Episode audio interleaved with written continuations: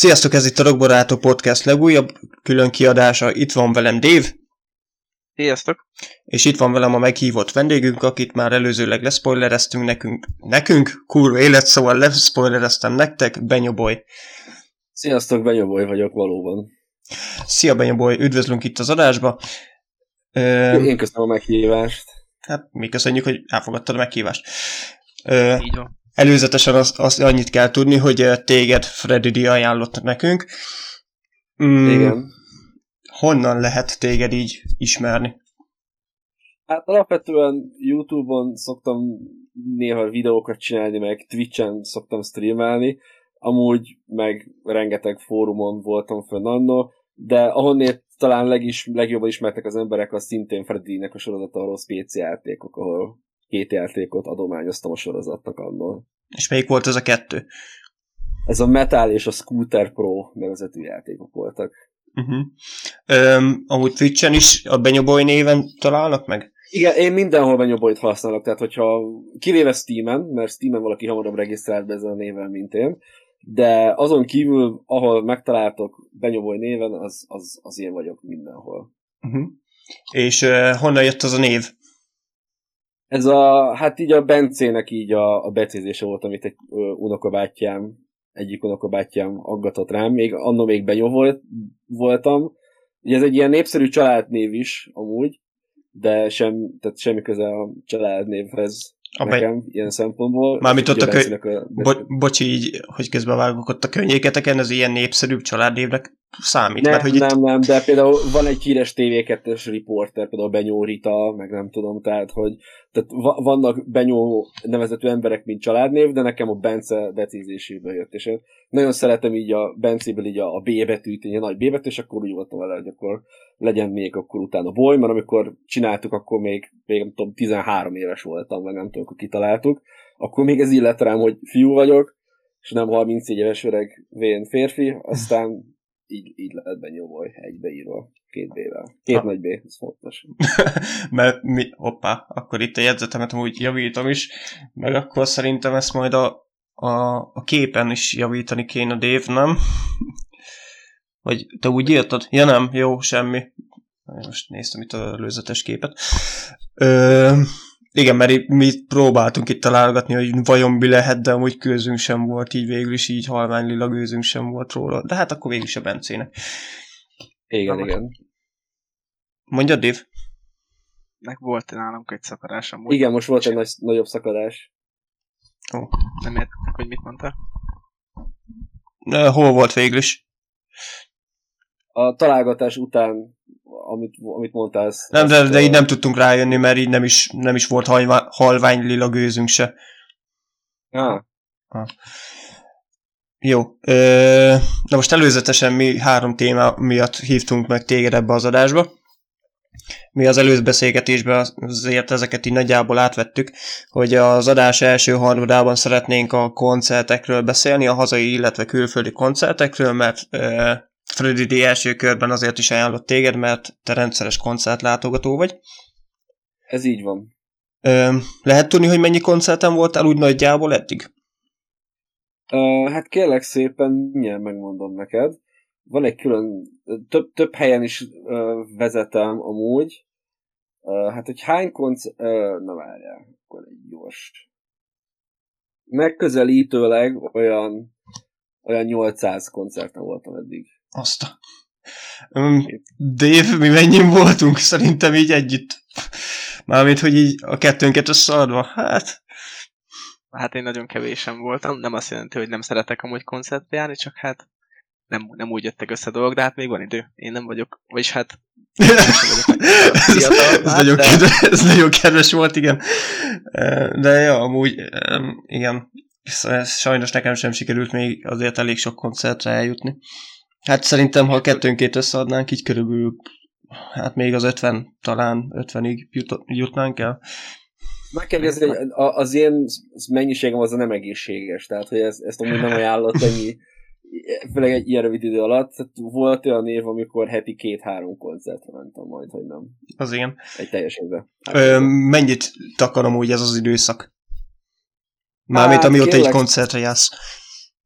Hát ö, a legelső koncertemet hat éves koromban, 95-ben éltem meg, és úgy 2000, hát annyira úgy nem olyan régóta, tehát 2010-ben volt az első klub bulim, és akkor úgy elkezdtem úgy, úgy nézegetni. Jó, azért vannak már jobb koncertek, meg, meg ez az underground volna, és én 2012-2013 környékén kezdtem el így, hogy akkor egyre jobban érdeklődni ezután a magyar klubélet iránt, pontosabban a budapesti klubélet iránt, és így 14-től meg így exponenciálisan növekedett a évre évre a koncerteknek a száma. Uh-huh. Dave, te körülbelül mikor kezdtél el koncertre járni, vagy mikorra tehető a legelső koncertélményed?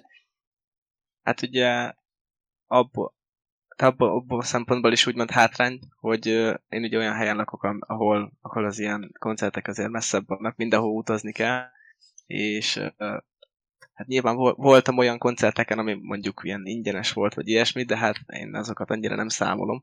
Az ilyen első klubkoncertem az 15-ben volt, szóval én nem is olyan rég, uh-huh. úgy nézzük. Ez melyik koncert volt? A Depresszió és az AVS, én ott ismertem meg az AVS-t zenekart. Uh-huh. Uh, hát ez nekem nagyon nagy élmény volt, meg nagyon megragadt azóta is. De így, így szerintem, ami, ami valóban tényleg ilyen fizetős koncert, hogy én elmentem, stb., meg klubkoncert, vagy épp vagy fesztiválkoncert, az szerintem 10-20 max, szóval az, én, az én számom az nagyon, nagyon kevés a benyújhoz képest. Igen. Hát nekem is talán a legelső, amilyet én magam fizettem, és, és így tényleg én szerettem volna elmenni, nem ilyen családi utazással, vagy valahogy, valahogy oda keveredtem. Talán talán 12-ben volt Tiszafüre, nem most legalábbis ez ugrik bele először egy, hát egy ilyen Kárpátia koncertre kerültem be. És arra emlékszem, hogy eh, maga a legelső élményként is egy ilyen nagyon, nagyon felfokozott hangulatba váltam az egészet.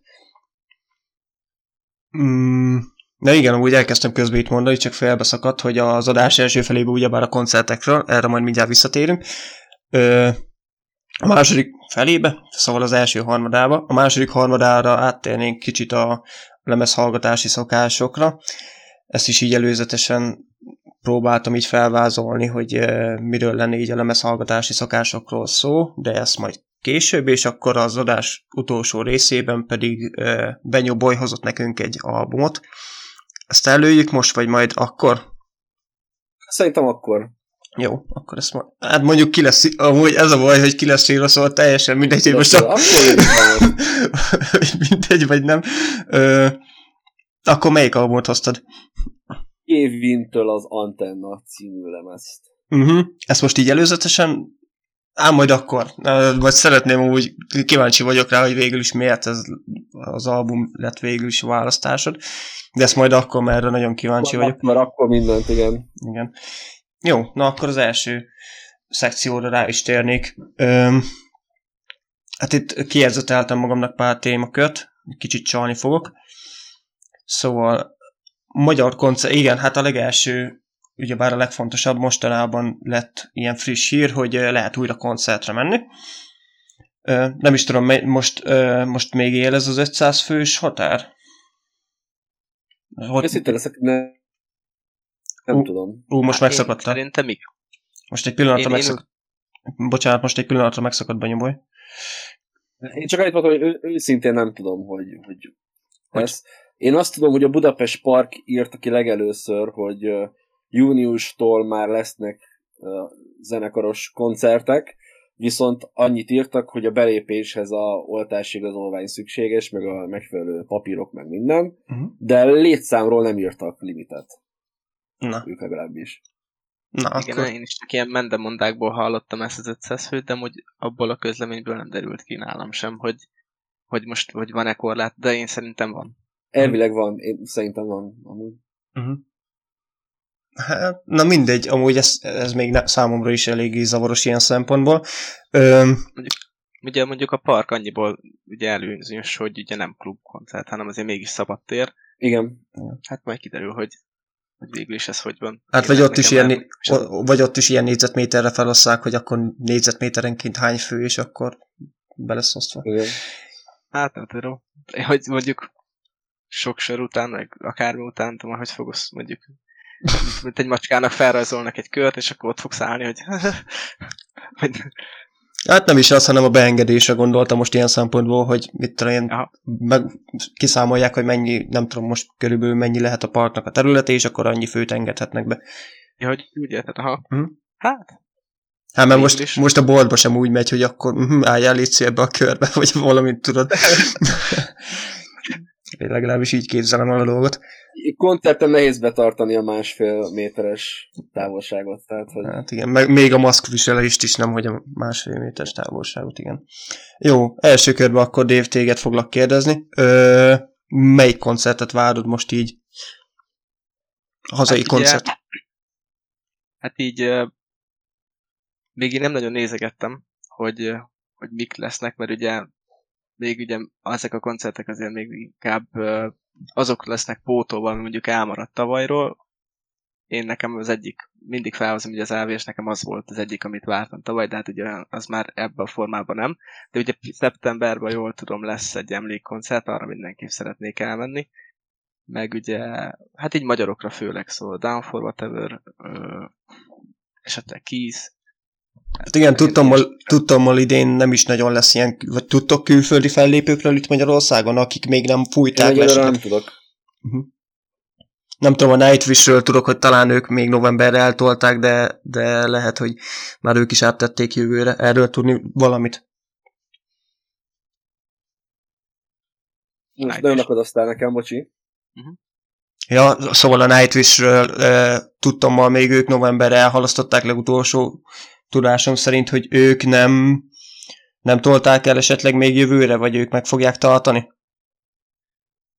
Az a rossz, hogy a, ahogy néztem, így a Facebook szervezők annyira nem szokták törni magukat, hogy tájékoztassák az embereket, hogy most melyik koncert, hogy lett eltolva, mennyire, meg, meg hogy állnak a dolgok. Ezt, ezt nagyon szomorúan tapasztaltam. Egyen a nightwish nem tudok semmit. Közben eszembe jutott, hogy amúgy a, a Veszprém Fest meg lesz tartva, és például a Tom Jones ő föl fog lépni, például, hogy a Westből fog jönni, uh-huh. és uh, azt hiszem július-augusztus környékén lesz valamikor, szóval az állítólag az fixen meg lesz tartva. Na. De akkor, ha már így megragadtad a szót, Benyoboly, neked így milyen koncertek lesznek idén előnybe Magyarországon? Hát, uh, uh, így, így bármilyen koncertre? Bármilyen, persze, persze.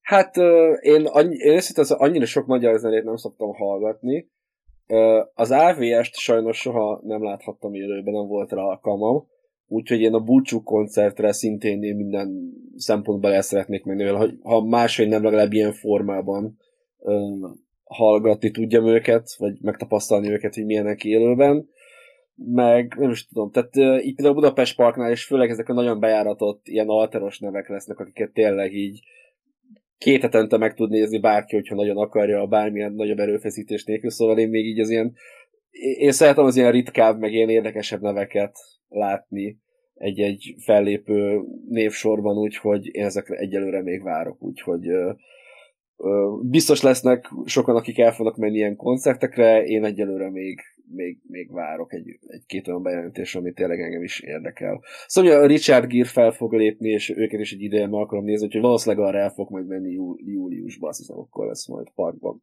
Ó, oh, ezt, ezt nem is figyeltem. Na igen, amúgy pont erre reflektálva, amit az előbb mondtál, pont, amikor kiírt így a park, láttam így kommentekbe, azért megrohamozták azok a kommentek, hogy hát ezek 2012-es fellépők névsorai lehetnének körülbelül. Szóval Hát jó, most idén igen, kicsit nehezebb azért a koncert szervezőknek is a, az egész. Igen, Aztán meg nem lehet egy, tehát egy, egy, egy nemzetközi túlét azért elég nehéz egyik pillanat a másik rédek kanyarintani, tehát hogyha, tehát ez abszolút nem volt erre szerintem senki felkészülve, hogy most lesz nyitás júniustól ilyen szempontból. Aztán, hogyha lesz nyitás, akkor ne adj Isten, nehogy negyedik hullám legyen, és akkor megint zárni kell, és akkor megint át kell szervezni mindent. Úgyhogy ez most egy nagyon ingoványos talaj sajnos a szervezőknek, a helyeknek, meg a zenekaroknak is. Én abszolút megértem. Tehát, hogyha esetleg idén mondjuk egy-két külföldi fellépőn kívül nem lesz egy darab sem Magyarországon, abszolút meg tudom érteni. Tehát, hogy ez sajnos egy nagyon faramúci helyzet minden oldalnak. Uh-huh. Öm, szerintetek az idei uh, zenei év, az idei koncertév, az hogy fog telni, meddig fog kitartani, uh, esetleg tényleg várható egy újabb lezárás szerintetek, mint, mint most évelején volt, meg tavaly év végén? Hát ez egy ilyen 9 hónapos kiadás volt konkrétan minden egyes magyar zenekar számára. Hát biztos, biztos amúgy, hogy a, a zenekarok és meg a rendezők is amúgy nem, hát ugye óvatosan kell ezt megint szervezgetni, mert, mert ugye bármikor jöhet megint akármi, és már, már ugye kicsit gondolom gáz nekik is, mondjuk a tavalyi koncerteket is, nekem is van olyan, amire mentem volna, és tolták, tolták, tolták, megint kidéltek, megint nem lett jó, jó, most akkor biztos megtartjuk, úgyhogy ilyen, az a baj, nagyon sok élő ez a dolog, és biztos, hogy egy félszel próbálkoznak szervezkedni, bármilyen koncertet, de mondjuk például ilyen fesztiválról, amiről még én tudok, ami talán meg lesz tart, ez a Wild East Rock Tisza Camping és Kaland Parkból, ez talán Kisvárdán, nem lehet, hogy rosszul mondom, de ott például meg, hogy is lesz, az Aurora, Depresszió, Down for Whatever, Kalapás, Lord, Made in China, Mértföldkő, Mina, Tortuga és Zora, azt hiszem ezek lesznek így fellépők, de hogy és akkor augusztus 13-tól 15-ig fog tartani. Uh-huh. ez remélem, hogy ez meg lesz tartva. Uh-huh. Ez, ez így, ez egész jó, jól hangzik, szerintem. Benyó? Hát én egy olyan nem, nem jártam úgy fesztiválokra, mm, tehát uh, én mindig úgy vagyok vele, hogy egy fesztivál jegyárából én el tudok menni 10 klub koncertre, hogyha nagyon bespájzolom magam. Úgyhogy hm. általában csak akkor szokott, hogyha nagyon-nagyon olyan név jön. Ugye idén volt, meg Sziget nem lesz, azt már bejelentették, viszont a Colorado lesz, és ott most főleg magyar nevek lesznek például. Bár lesz például a Black Midi lesz pont kivételesen, akiket úgy, úgy megnéznék, de őket meg már láttam egyszer, és most nagy, nagy Kovácsi nem, nem tudnám megoldani, hogy most így elutazzak. Mm. Úgyhogy, ja, most valószínűleg ilyen kisebb hazai fesztiválok lesznek mindenképpen most a, az egyetlen megoldás a zenekaroknak, hogy, hogy közönséget érjenek el, vagy tényleg ilyen kisebb klubkoncertek, klubkoncertturnék. Az biztos, hogy a zenekarok nagyon ki vannak éhezve, úgyhogy szerintem júniustól tényleg így minden zenekar, aki él és mozog, az így el fog indulni az országba, és megpróbál valami helyet lebulizni magának.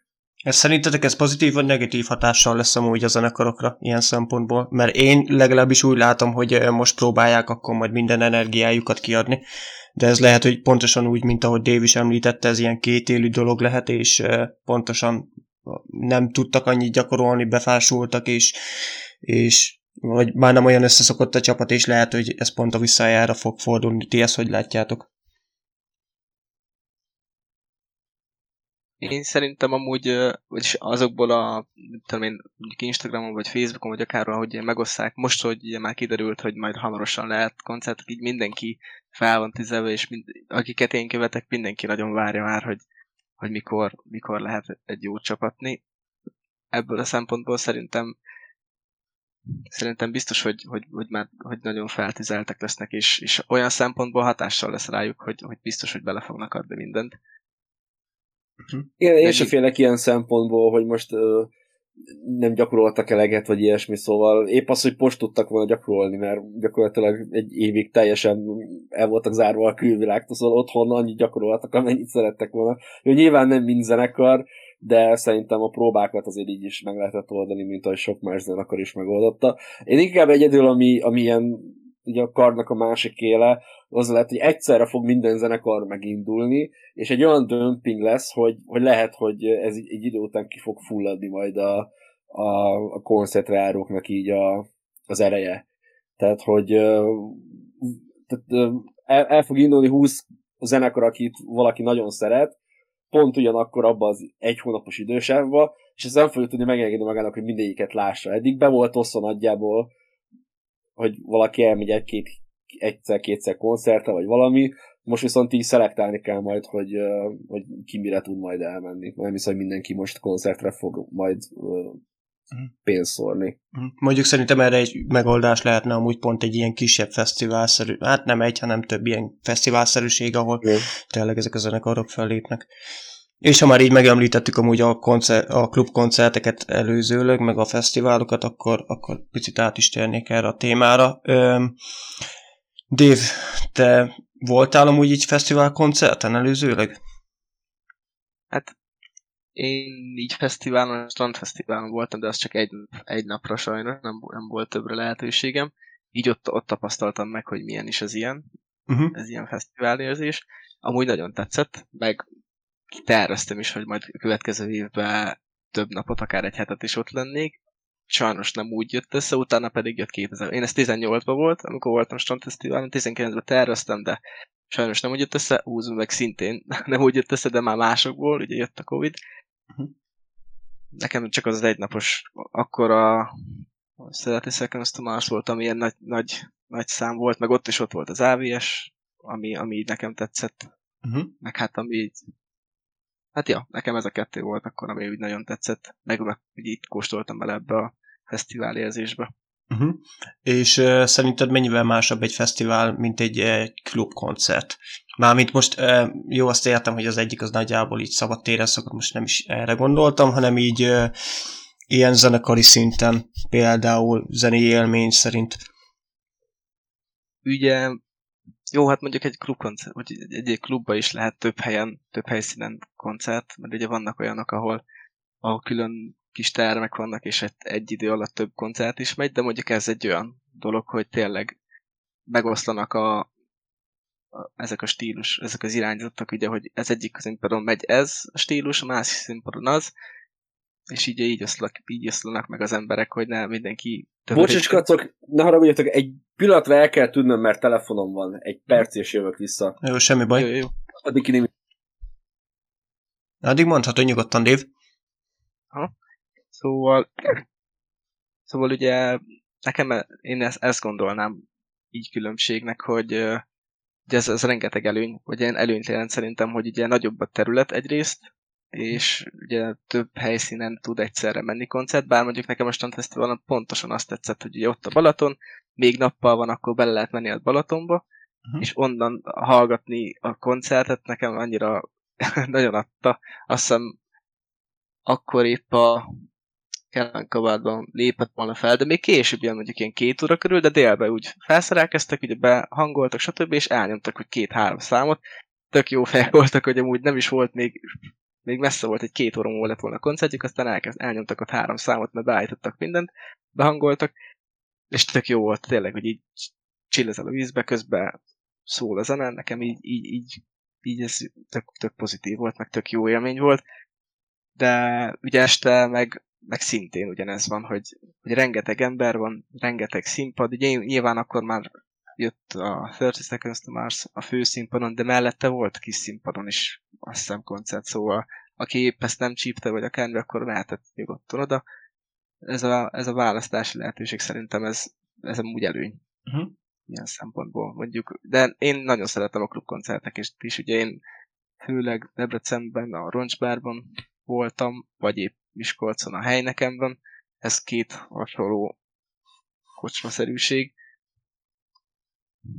nekem ezek a helyek tetszenek még, de akár mondjuk Debrecenben van még a víztorony, ahol az már kicsit ugye nyitottabb, ugye ott egy kertes rész van, ahol, ahol van egy színpad, és ott szoktak fellépni a fellépők. Nekem például az is nagy kedvencem, főleg úgy, hogy ugye ki van világítva este a víztorony, nagyon tök jó hangulatot ad az egésznek. Uh-huh. Ezzel visszatértem. Jó, jó. Hát nem maradtál így, jó, ez most gonoszú hangzana, de amúgy így nem végül Nem, egy, egy ideje már hallgattam, direkt nem akartam vele szólni, úgyhogy köszi a türelmet, tényleg csak egy percet. Ah, se, most így. Semmi, teljesen. Ö, jó, akkor ha már így visszatérték közénk, klubkoncert, fesztiválkoncert közötti különbségek, melyiket tartod úgy jobbnak igazából? Uh-huh. Hát ez nekem ez egy nagyon fura kérdés, mert én hamarabb kezdtem a fesztivál koncertekre járni, mint klubkoncertekre. Sokáig nem is tudtam, hogy vannak klubkoncertek, tehát én olyan szinten úgy csöppentem el a fesztiválba, hogy tényleg így édesapám volt, aki nagyon nagy hatása volt rám ilyen szempontból, és az első fesztiválra is ő cipelt el engem, amit most, kezdeni fogok. 2004-es Sziget Fesztiválon Azt voltam egy napot, és utána nagyon hosszú ideig sokat jártam fesztiválokra, tehát, és csak arra, tehát Sziget Fesztivál, volt fesztivál, hegyalján is voltam egy napot. Én nagyon szerettem a fesztiválokat, főleg azért, mert hogyha olyan zenemániás vagy, mint én, akkor ki tudsz menni úgy egy fesztiválra, kimész délbe, hajnali kettőig ott vagy, és óránként látsz, vagy másfél óránként egy tök jó előadót. Úgyhogy nincsen szünet közben és akkor úgy nagyon megéri a napi egy is, akár, függetlenül most 10 vagy 20 ezer forintba kerül, uh-huh. és nagyon sok tök jó előadót látsz, nagyon jó a hangulat, ugye tényleg állandóan pesgés van, rengeteg az ember, tényleg úgy, úgy, én nem úgy, én tipikus ilyen ember vagyok, aki nagyon szereti így a, a nyüzsgést, a zsongást, tehát szeretem, amikor sok embert láttak így, akik így boldogak, meg így szeretik a zenét, meg minden, de így a fesztivál kultúra így kicsit így megváltozott, és én azóta így nem járok annyit fesztiválra, meg úgy, meg nem is bírnám már annyira, és elkezdtem inkább klubkoncertek. És a klubkoncerteket szeretem, mert az meg sokkal személyesebb, tehát ott és le tudsz pacsizni nyugodtan, nyugodt szívvel a zenekarok tagjaival, akár külföldi, akár magyar, promóterekkel is tudsz dumálni, ki tudsz ott, ott is le tudsz ülni bárhol, hogy szeretnél.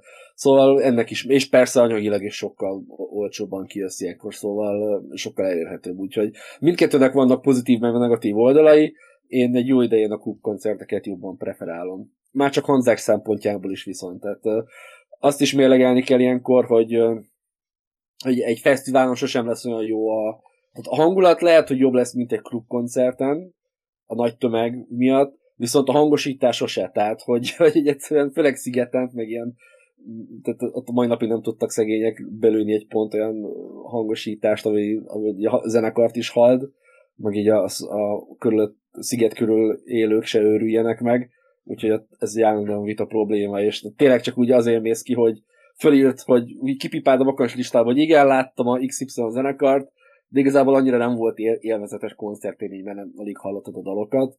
Hm. Viszont uh, vannak olyan zenekarok, akiket csak uh, főleg Magyarországon csak uh, izében láthatsz uh, fesztiválokon. Tehát egy 30 Seconds to Mars sosem fog eljönni Magyarországon klubkoncertet adni, mert nincsenek akkor a klubok, amikben ők el tudnának félni, vagy egy, vagy egy YouTube, vagy, vagy egy ilyen nagyobb rockzenekar. Max egy aréna, de hát szerintem azt is simán kinövik. Úgyhogy uh, hát igen, ez, ez ilyen sajnos. Klubkoncertek meg általában egy kicsivel azért egy fokkal jobb szokott lenni a hangosítás, viszont nyilván olyan kaliberű zenekarokat tudsz elkapni. Ami nem feltétlenül rossz, csak hát attól függ, ki mennyire szereti az undergroundot. Uh-huh. Itt egy pillanatra megütötte a fülemet az, hogy a fesztivál koncerteknek a jellege megváltozott. Ezt picit kifejtened, hogy itt ez alatt mire gondoltál? Egyre, egyre nagyobb sztárok vannak, egyre nagyobb gázsi igényekkel, és emiatt egyre drágább jegyárakkal, amiket a legtöbb magyar fiatal szerintem nem nagyon fog tudni megfizetni.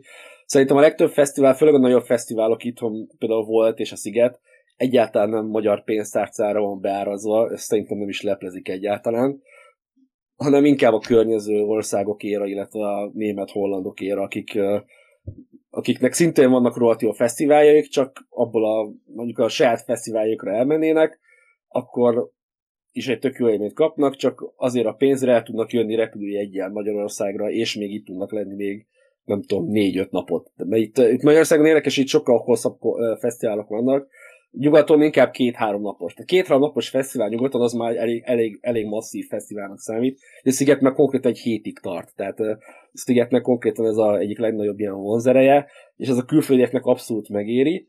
Emiatt sokkal több is a külföldi, és a külföldi koncertkultúra, főleg a fesztivál kultúra, hát az nem az igazi szerintem. Tehát sokkal több a sutyó, viccen kívül, tehát voltak már rossz élményeim ezzel kapcsolatban, úgyhogy egy, már, már nincs az a barátias közeg, mint hmm. régen szerintem. Na erre mindjárt rátérünk amúgy, mert pont ez lenne majd a következő téma. Sőt, sőt, akkor már most így rá is térnék, hogy uh, miben másabb szerintetek egy uh, magyarországi koncert, mint egy külföldi, de még mielőtt ezt így kibeszélnénk. Uh, Dave, te voltál külföldi koncerten?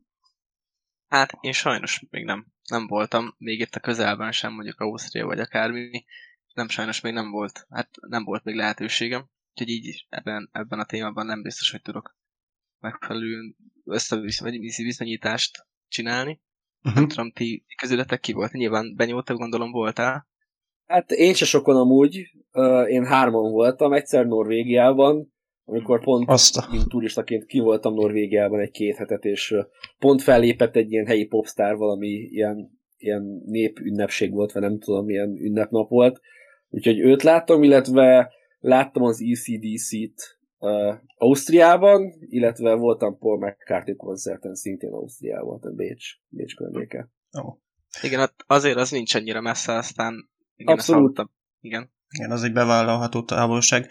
Igen. De most ACDC, uh, igen, azt így néha elő szoktuk venni az ACDC-t. Uh, ha már volt el ilyen koncerten, azért hagyj kérdezzem már meg, hogy uh, mennyivel volt másabb uh, maga egy ACDC koncert, mint, mint a lemezeken. Mert a lemezeken, ahogy beszéltük is Dave-vel, nagyon egységes, szinte itt tényleg így az albumok egymás után olyan, mintha így felcserélhetném tényleg a dalokat rajta, nem venné észre senki.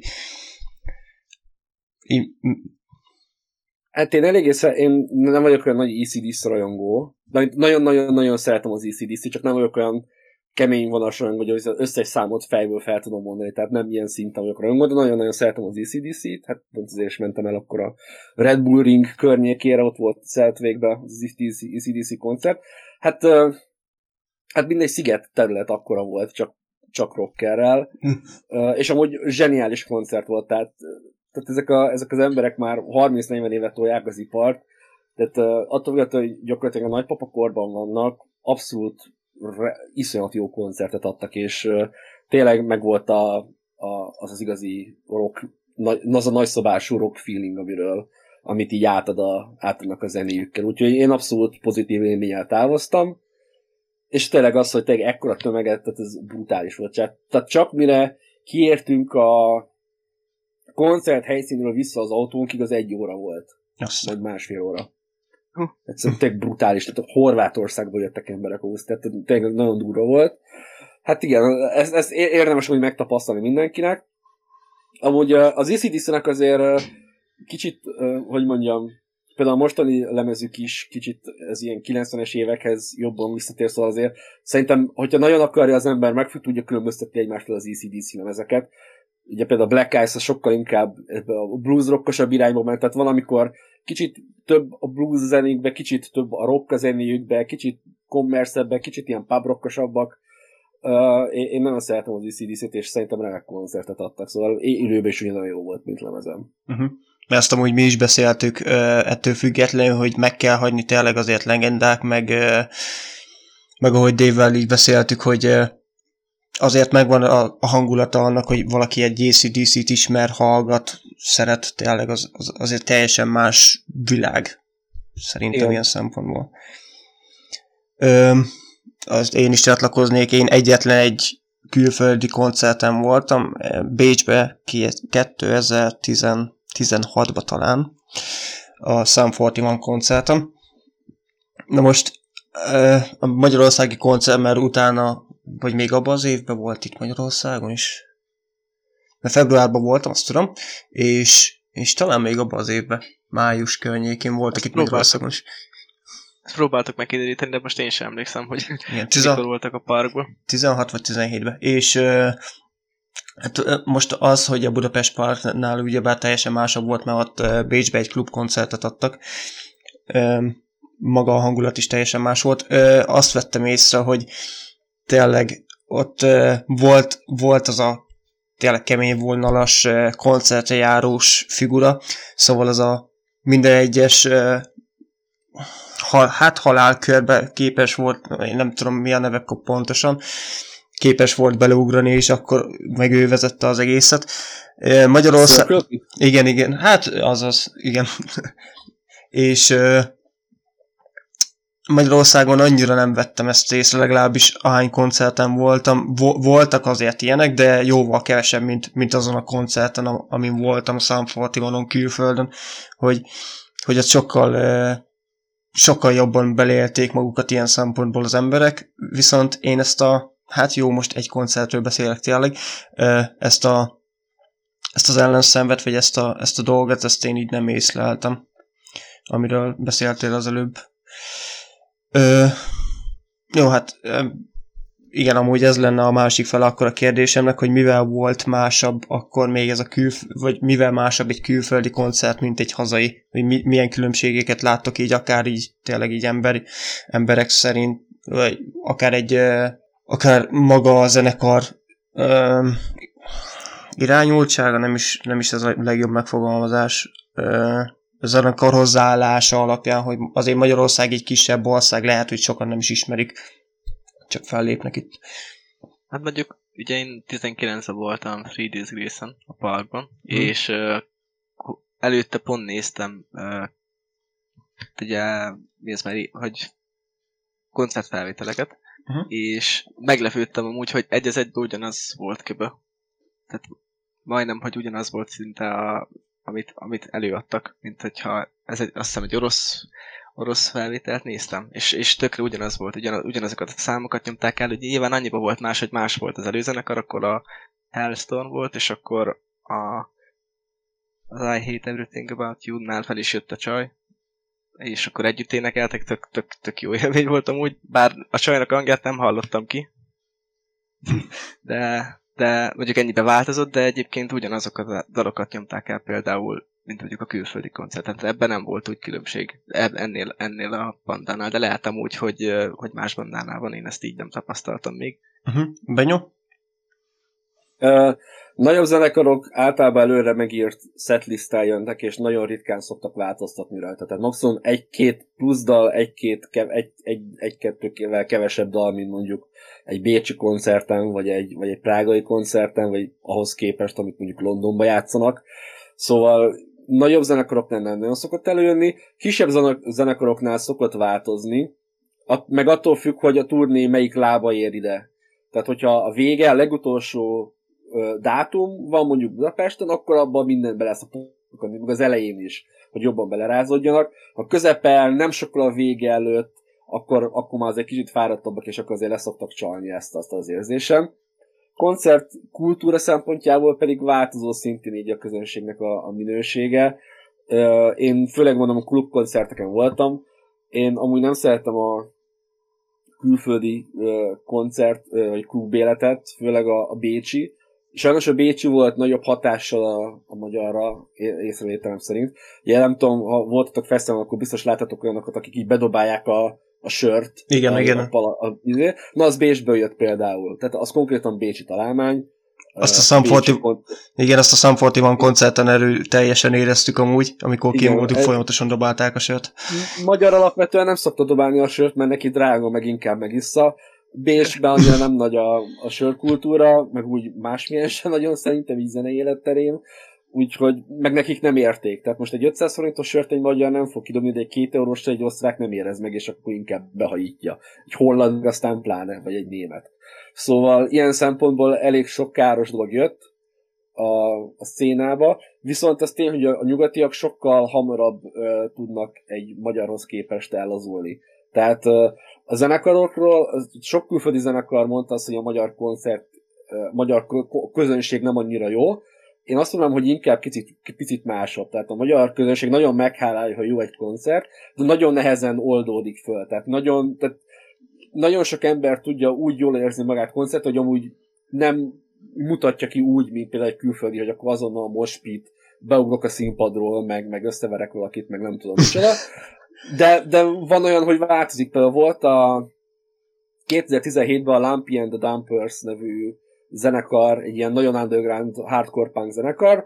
A Bécsi koncerten láttam felvételt, tehát egy ilyen konzsuzs akusztikus koncert. Ilyen nagyon hardcore punkot képzeljetek el, és fie, egy semmi mozgás nem volt. Uh-huh. A budapesti kis underground klubban meg fie, mind, még a, a plafonon is fogóztak az emberek. Tehát nagyon változó, hogy, hogy ilyen szempontból, hogy mennyire kapja el a közönséget, mennyire tud rezonálni a magyar közönséggel az adott zene, de amúgy, ha, szó, ha tud, akkor nagyon jól tudja magát érezni a, a magyar koncertközönség, és ezt a zenekar is észreveszi, meg hálálja, de hogyha nem mutatja ki, akkor is, tehát alapvetően magyar nem szokott, az, ú, ez izé, tehát, tehát hogy mondjam, tehát attól, mert nem pogózik, attól még jól érzi magát egy koncerten, csak, csak, ő, ő, csak kicsit ilyen hogy mondjam, nem annyira aktívabbak koncert, inkább úgy fogalmazok. De mondom, ez is ilyen koncertfüggő, mi, nagyon mindenfüggő, de általánosság, általánosságban véve én ezt szoktam észrevenni, ha most ilyen rockvonalon mozgunk. Uh-huh. Ezt amúgy magamon is észrevettem a Bécsi koncertbe, vagyis hát kettőnkön, mert a legjobb haverommal mentem ki akkor, és ezt magunkon is azért észrevettük, hogy ott tényleg már így elkezdték egyből pörgetni fel magukat, mi meg hát nem is az, hogy egy helybe álltunk, de azért még tényleg ilyen nagyon nagyon, nagyon másképp viselkedtünk még ott, mint a körülöttünk lévők. Aztán hát minket is elkapott már egy idő után ez, ez, a, ez a láz, de ahhoz tényleg nekünk, nekünk több idő kellett, mint ahogy láttam a körülöttünk lévőknek. Mm. Vannak, vannak nagyon lelkes arcok itthon is Magyarországon minden szét, szintéren.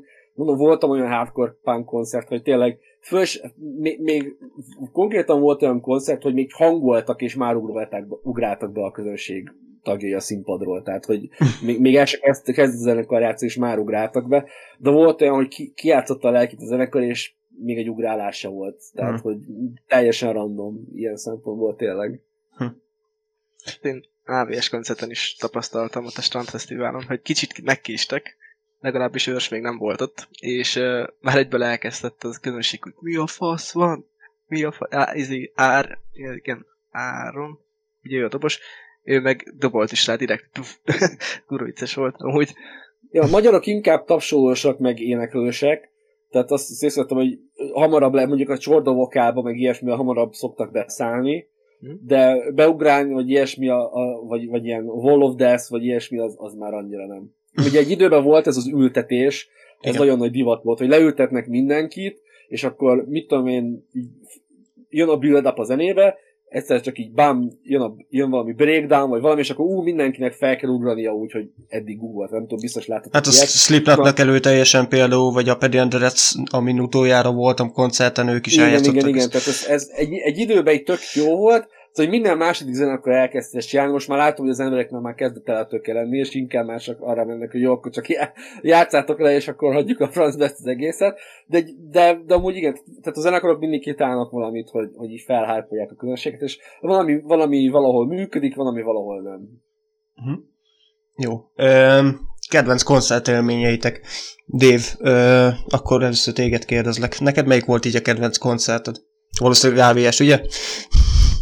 Így most ugye pont lelőttem már egy ilyen rész volt, ja. a másik pedig a, igen, az AVS, még, még 15-ből, de például nekem a 30 Seconds to Mars is tetszett, meg voltam Road koncerten, az Miskolcon volt, az is, az is nagyon, nagyon bejött, mert én nem volt, hát annyira nem hallgattam amúgy Roadot, de ugye nyilván koncert élményben teljesen más akármilyen bandát, hogyha hallgatsz. Uh-huh és, és nagyon tetszett a, a maga a show is, hogy renget minden tűzbe volt az egész színpad, meg minden, úgyhogy például nekem az is nagyon átjött ez a Road, Road koncert 19-ből, de ami nagyon megmaradt, ugye első külföldi, meg már gyerekkorom óta hallgattam a Reed Grace-t, amikor voltam 19-ben a parkban, az azt szerintem örökké, tehát örökké megmarad, és nézegettem is tavaly pont emiatt, hogy esetleg nem olyan hasonló nagy név, hogy akár a Reed Grace 20-ba, de hát nyilván tudjuk a történteket, hogy mi volt 20-ba. Most meg nem ismerek nézelődni egy előre, hogy mi zúl, tényleg. Igen. Benyoboly? Hát nekem, ami elsőnek eszembe jut, ugye az ECDC, 2015-ben, azt hiszem akkor volt, Prince 2011-ben a Sziget Fesztiválon, ez egy hatalmas, jó, gyakorlatilag a legnagyobb sztár, akit szerintem láttam valaha élőbe, és tényleg egy brutálisan jó koncertet adott.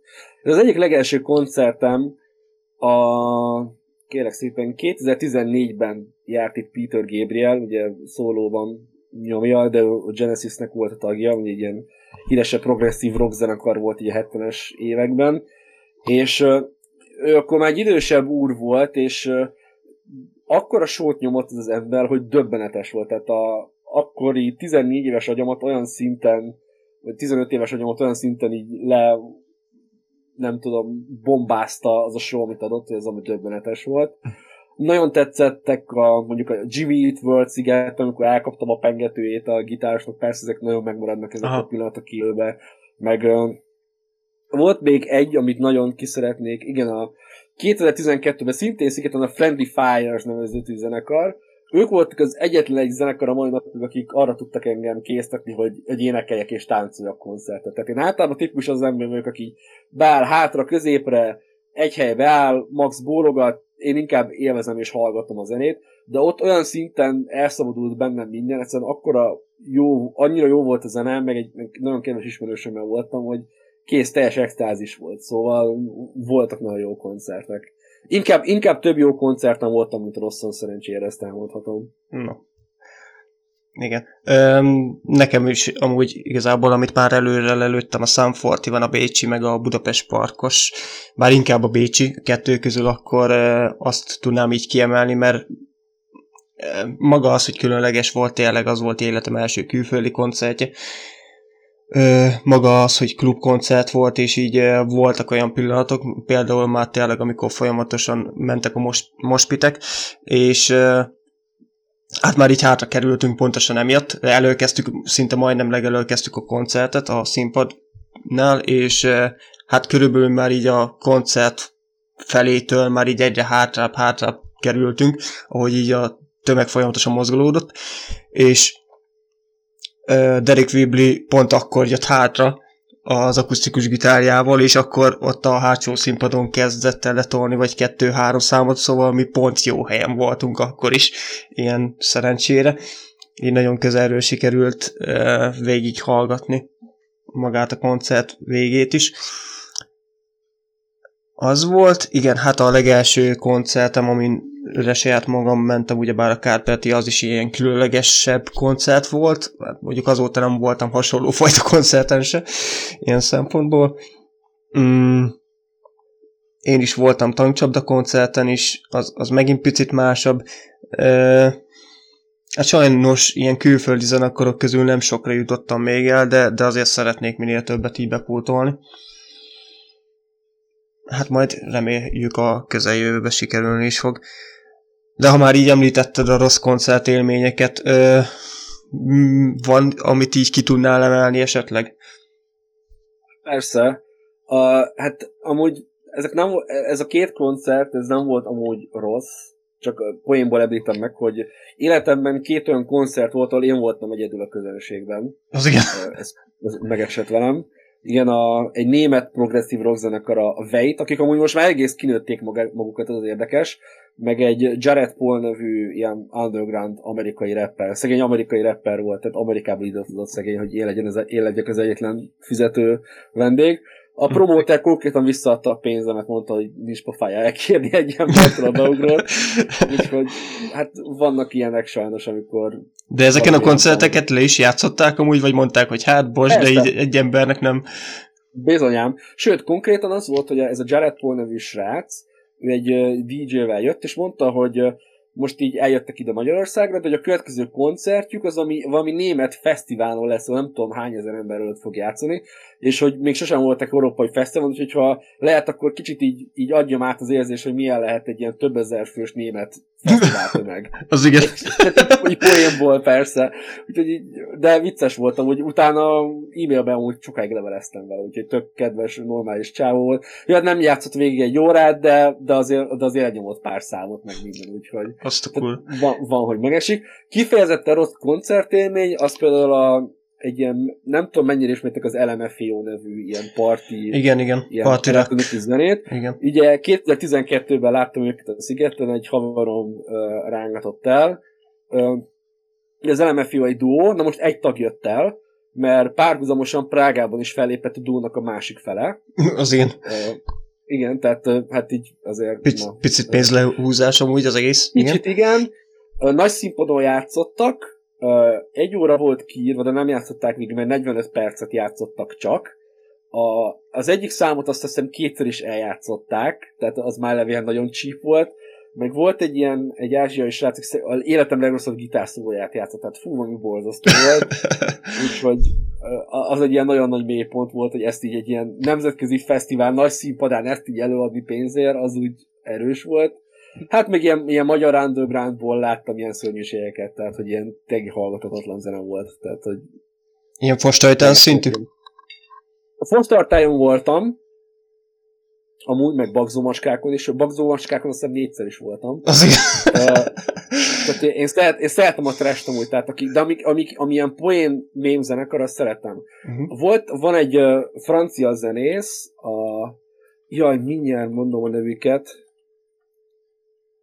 jaj, most közben kere, próbál, próbálok uh, puskázni a listámból, az Oranges Fitz, Fritzmann, az a neve, az egy francia, francia csávó, és ő azzal csinál grindcore hogy krumplit süt.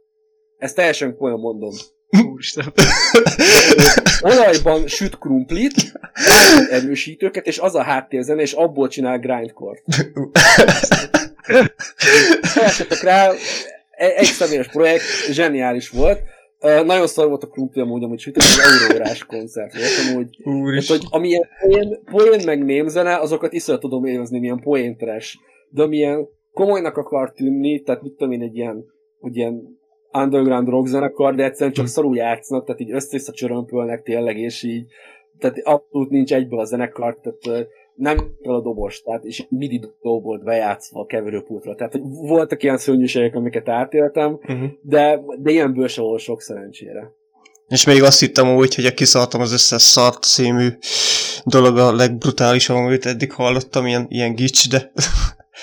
nagyon, nagyon a... radikális. Én, én, szeretek, én szeretek minden őrültséget. Ugye volt valami hard rock zenekar, egy kutya volt az énekes, tehát konkrétan kutyát fölvittek a színpadra, oda a és akkor beleugatott, meg nem tudom. Mi, mindenféle létező hülyeség létezik, ami elképzelhető zenébe, és ezekre általában szerencsére jó előre tudok, úgyhogy azokra mindig elszoktam. Ez a kutyásra sem, és pont nem tudtam ott lenni, de ez a krumpli sütős, ez zseniális volt. Én, én, én, én rajta. Ez egyetlen egy ilyen, hogy lehetett úgy. És erről tudtál amúgy? Hogy tudtad, hogy ő egy ilyen előadó, vagy ez Én azért mentem el, sőt, konkrétan ja. aznap lett volna egy zenekar, akik, akiket nagyon vártam, hogy lássak élőbe, az Inter Arma nevű ilyen sludge metal zenekar, nagyon meg akartam őket nézni ülőbe, és inkább, inkább erre mentem. Mondtam, jó az Inter, de az egy kuplisítős grindcore, inkább van, megyek el haverommal, és abszolút megérte, tehát a pozitívan távoztunk. Az igen. Most így mondanom, hogy én is kíváncsi lennék rá. Kegyetlen. Hát én erre rá, fogok, aha, erre rá fogok rá, keresni. Rá, a, a, a, a, nevét beírom Discordon nektek, és akkor... Aha. Szuper. Hát ez, ez, igen, ez, ezzel muszáj kiégetni még egy pár embert. A franciák szeretnek ilyen emberbetegségeket csinálni, úgyhogy föl, a legtöbb ilyen az valamilyen francia, nem tudom, hogy miért mit isznak az emberek, de, de igen, vannak ilyenek, megesnek. Úristen. Neked, Dave, mi a legborzasztóbb? Ezután már bármi jöhet amúgy. hát, nyilván én olyanokra mentem el, amik, amik, amikre szerettem volna, és amire így betévettem, most így nem, nem, nem jut eszembe, hogy lett volna ilyen, ilyen élményem, szerencsére. De hát nyilván amikre fizettem, a szerencsére olyan volt, ami nem, ami nem, nem, nem lett negatív. Uh-huh. Nem lett negatív élmény. Most azon gondolkozom, hogy olyan, olyan koncert esetleg, ami tényleg én ingyenes, és én betévettem, hogy lenne olyan, de valahogy így elkerültem szerencsére. Hát nekem volt egy Tiszafüredi halasnapok, 18-ba talán? 18-ba, ha jól emlékszem.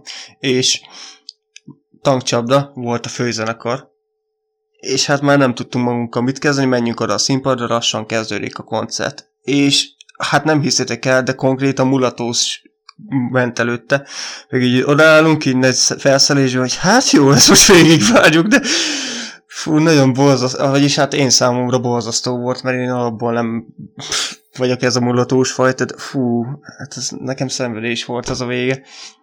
És most a, a, Hát konkrétan az ment előtte, így be volt játszva, hogy az is volt a fellépő, egy, egy ilyen mulatós igen, fellépő előtte. Nem tudom, bódiguszték, nem fogalmam sincs, nekem ez egyre ismeretlen közeg, és, és igen, így, így odaálltunk, és váltuk ott, akkor jó, hát akkor most igen, még várunk egy órát. szép, szép lehetett. De most nem tudom, a koncertszervezők igen mit gondoltak, hogy... De az... Magyarországon a falunapok az egy ilyen külön műfajt képvisel szerintem, hogy ugye tényleg vannak ilyen legendás kombinációk, úgyhogy igen. megesik az ilyen. hát igen. Jó. Ö, na, áttérhetünk amúgy lassan a lemezhallgatási szokásokra, vagy még van valami koncertélmény, amit itt szeretnétek megosztani? Tőlem mehetünk, hogyha esetleg benyúlnak nincs még. Jó. Ö, lemezhallgatási szokások. Jó, akkor legelső körben, ugyebár Dave, mi ezt már megbeszéltük, hogy ö, mi leginkább Spotify-on, Youtube-on, illetve nem tudom, nálad van még valami esetleg zenei formátum, ahol szoktál? Hát nem, főleg YouTube, meg, meg Spotify. Uh-huh. De ugye én, én sajnos kimaradtam, ugye korábban elmondtam a korábbi podcastben, de most elmondom most is, hogy én kimaradtam sajnos ebből a albumgyűjtögetésből, de most, most ezért már gyűjtöttem be egy párat. Most, most főleg AVS albumokat gyűjtöttem be, de, de tervezek még további albumokat is, mert amúgy tök, tök jó élmény gyűjtögetni őket. Uh-huh. Meg, meg szép, szép, szépek így a polcokon. Igen, nekem is amúgy uh, én is elkezdtem egy, egy, egy évet, talán egy-másfél éve gyűjtögetni így az albumokat. Hát most első körben az a fajta gyűjtögető vagyok, tudod, aki, aki olyan albumokat vesz, amit szeret is azokat, szereti is azokat az albumokat, majd ezután jön az a szint, amikor így jó van ez a zenekar, ez nem annyira jó, de akkor már legyen teljes a kollekció az a szint. Már most azért elkezdtem néhány zenekarnál így gyűjtögetni. Ö, viszont ez az újfajta lemezbori, újfajta, hát nem tudom mikor jött be, de ez a papírtokos kiadások, ezek engem az őrületbe kergetnek mostanában, hogy lecserélték ezt a műanyagtokozást erre a papírtokra, ez, ez szerintem valami borzasztó. Benyott, te milyen formátumban szoktál zenét hallgatni? Spotify-om nincsen, viszont van végtelen mobilnet, úgyhogy általában, hogyha olyan, olyan zenét akarok hallgatni, ami pont nincsen az MP3-ban fenn a telefonomon, akkor YouTube-ozok neten, de amúgy én MP3 párt vagyok, tehát hogy, hogy inkább úgy fogalmazok, hogy megszerzem az MP3-at, ilyen-olyan forrásból, és, és akkor azokat telefonra feltöltöm, és akkor annyiszor hallgatom, amennyiszer szeretném. Uh-huh. Illetve bakelitet szoktam hallgatni még. Igen, ezt akartam pont kérdezni, hogy szoktál esetleg gyűjteni lemezeket vagy bakelitet? Igen. Uh-huh. lemezeket nem? CD-ket egy időbe gyűjtöttem, de mostanában már csak akkor veszek CD-t, hogyha valami, valami nagyon különleges, vagy olyan, hogy pont nincs fenn az interneten, tehát hogy vannak olyanok, hogy így nagyon szerzői kiadású nem ezek, amik nincsenek fenn, meg ha mondjuk annyira megtetszik egy zenekar, hogy ott van egy CD ezersél, és akkor alá, tudná, alá tudom iratni, az összes taggal, vagy egy-két taggal, akkor megveszem és akkor aláíratom, és akkor ez szép emlék egy koncertről, de én inkább bakelites vagyok. A bakelitek jobban megőrzik szerintem az értéküket is, meg szebbek is szerintem. Igen, ez lett volna a következő kérdésem, hogy a, hogy a bakelit ugyebár manapság megint felívelőben van, ennek, ennek, ennek mi lehet az oka? Szerintem az emberek elkezdtek, nem is tudom, tehát, hogy igen, olyan nagyon sok zenekari mörs nem nagyon van. Tehát, hogy mondjuk van egy kisebb, mondjuk egy közepes, vagy egy kisebb zenekart nézünk, mondjuk van CD, kazi, maximum póló, vagy pulcsi, és nagyjából ennyi.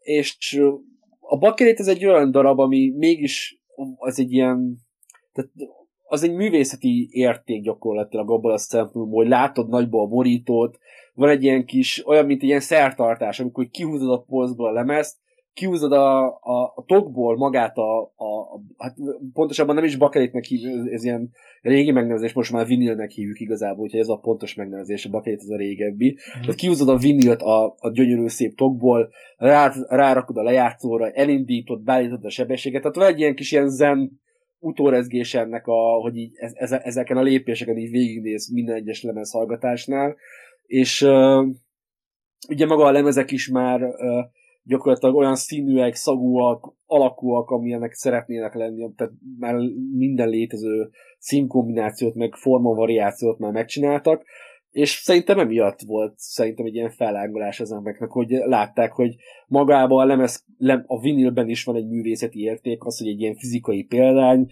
szép nagy, ki lehet rakni a falra is, vannak külön cégek, akik ezzel foglalkoznak, hogy direkt olyan képkeretet csinálnak, amiben bele tudod rakni a, bakke, a vinil lemeznek a, a tokját, tehát a külső borítót.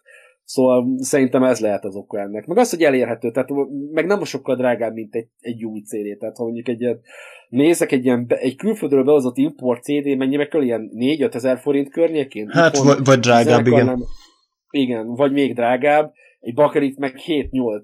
Tehát, hogy jó, föl tud menni, hogyha kétlemezes, vagy, vagy limitált kiadás, vagy nem tudom, 10-12 is tud lenni, de annyival azért nem drágább, mint egy CD, és mégiscsak megőrzi az értékét. A másik meg ugye a CD az nem végtelen, tehát a CD egy idő után el fogja dobni sajnos magáról az adatot, hogy főleg, hogyha rossz körülmények között van tárolva, de hogyha jó körülmények között van tárolva, akkor is egy idő után ezek azért kopnak. Viszont a, vi- a vinil és a, a, a, a klasszikus értelmet bakelit nem. Tehát, hogyha a bakelitet meg a vinilet nagyon jól tartod, akkor az tényleg 200 év múlva is mindig meg fogod tudni hallgatni. Semmi baj nem ez. Hm. Na, ezt viszont nem is tudtam. Viszont annyi a, a Buckettnek, a, vagy a Vinny-nek a legnagyobb hátránya, hogy nem tudod végtelen mennyiségen, mennyiség, mennyiség, na, Mennyiség. Mennyi, mennyiségben meghallgatni, ugyanis ugye a tű az karcolja szét a, a, a groove-ot, tehát gyakorlatilag a hangsávot, amit te hallgatsz, uh-huh. Tehát a, a, azokat a kis hangsávokat, amiket lát, látsz a lemezen, és így idő után szó szerint kikopik. Szó szerint, és, és utána hallgathatatlan lesz. Vagy nem, nem lesznek olyan szépek a hangok. Szóval egy, egy, aztán egy lemez, nem is tudom mennyiben határoztak, ilyen 200 szor tudsz meghallgatni talán valami ilyesmi. Persze attól függ, hogy milyen a, a nyomás, meg nem tudom micsoda, a, a tűnek a nyomása, meg ilyesmi. Tehát ezzel ugye a sziszifuszi hobbi amúgy, nem ajánlom, mert drága is, de amúgy, amúgy, amúgy jó dolog szerintem. Azt akartam is kérdezni, hogy mondjuk egy ilyen lejátszó, vagy, vagy egy, ahhoz mondjuk egy ilyet, vagy ezt meg tud mondjuk hallgatni otthoni körülmények között, így, így tudod nagyjából, hogy körülbelül mennyibe kerül például? Szerencsére nem tudom, mert a lemez lejátszómat azt nagymamámtól, nagyszüleimtől örököltem, az erősítőt, meg a hangfalakat hozzá pedig utólag kaptam, úgyhogy én egy gyakorlatilag egy teljes deckkel kész, egy, egy teljes setuppal már, már, már tudtam készülni, mert gyakorlatilag nem egy, egy új tűt kellett vennem, mondjuk az egy tízes volt, de azok mindig drágák. Uh-huh. Úgyhogy annyira nem tudom az árakat, de szerintem ilyen 30 ezerből, 30-40-ből simán ki lehet hozni egy ilyen, egy ilyen régebbi setupot. De nem, nem, nem kell feltétlenül medium megbe menni.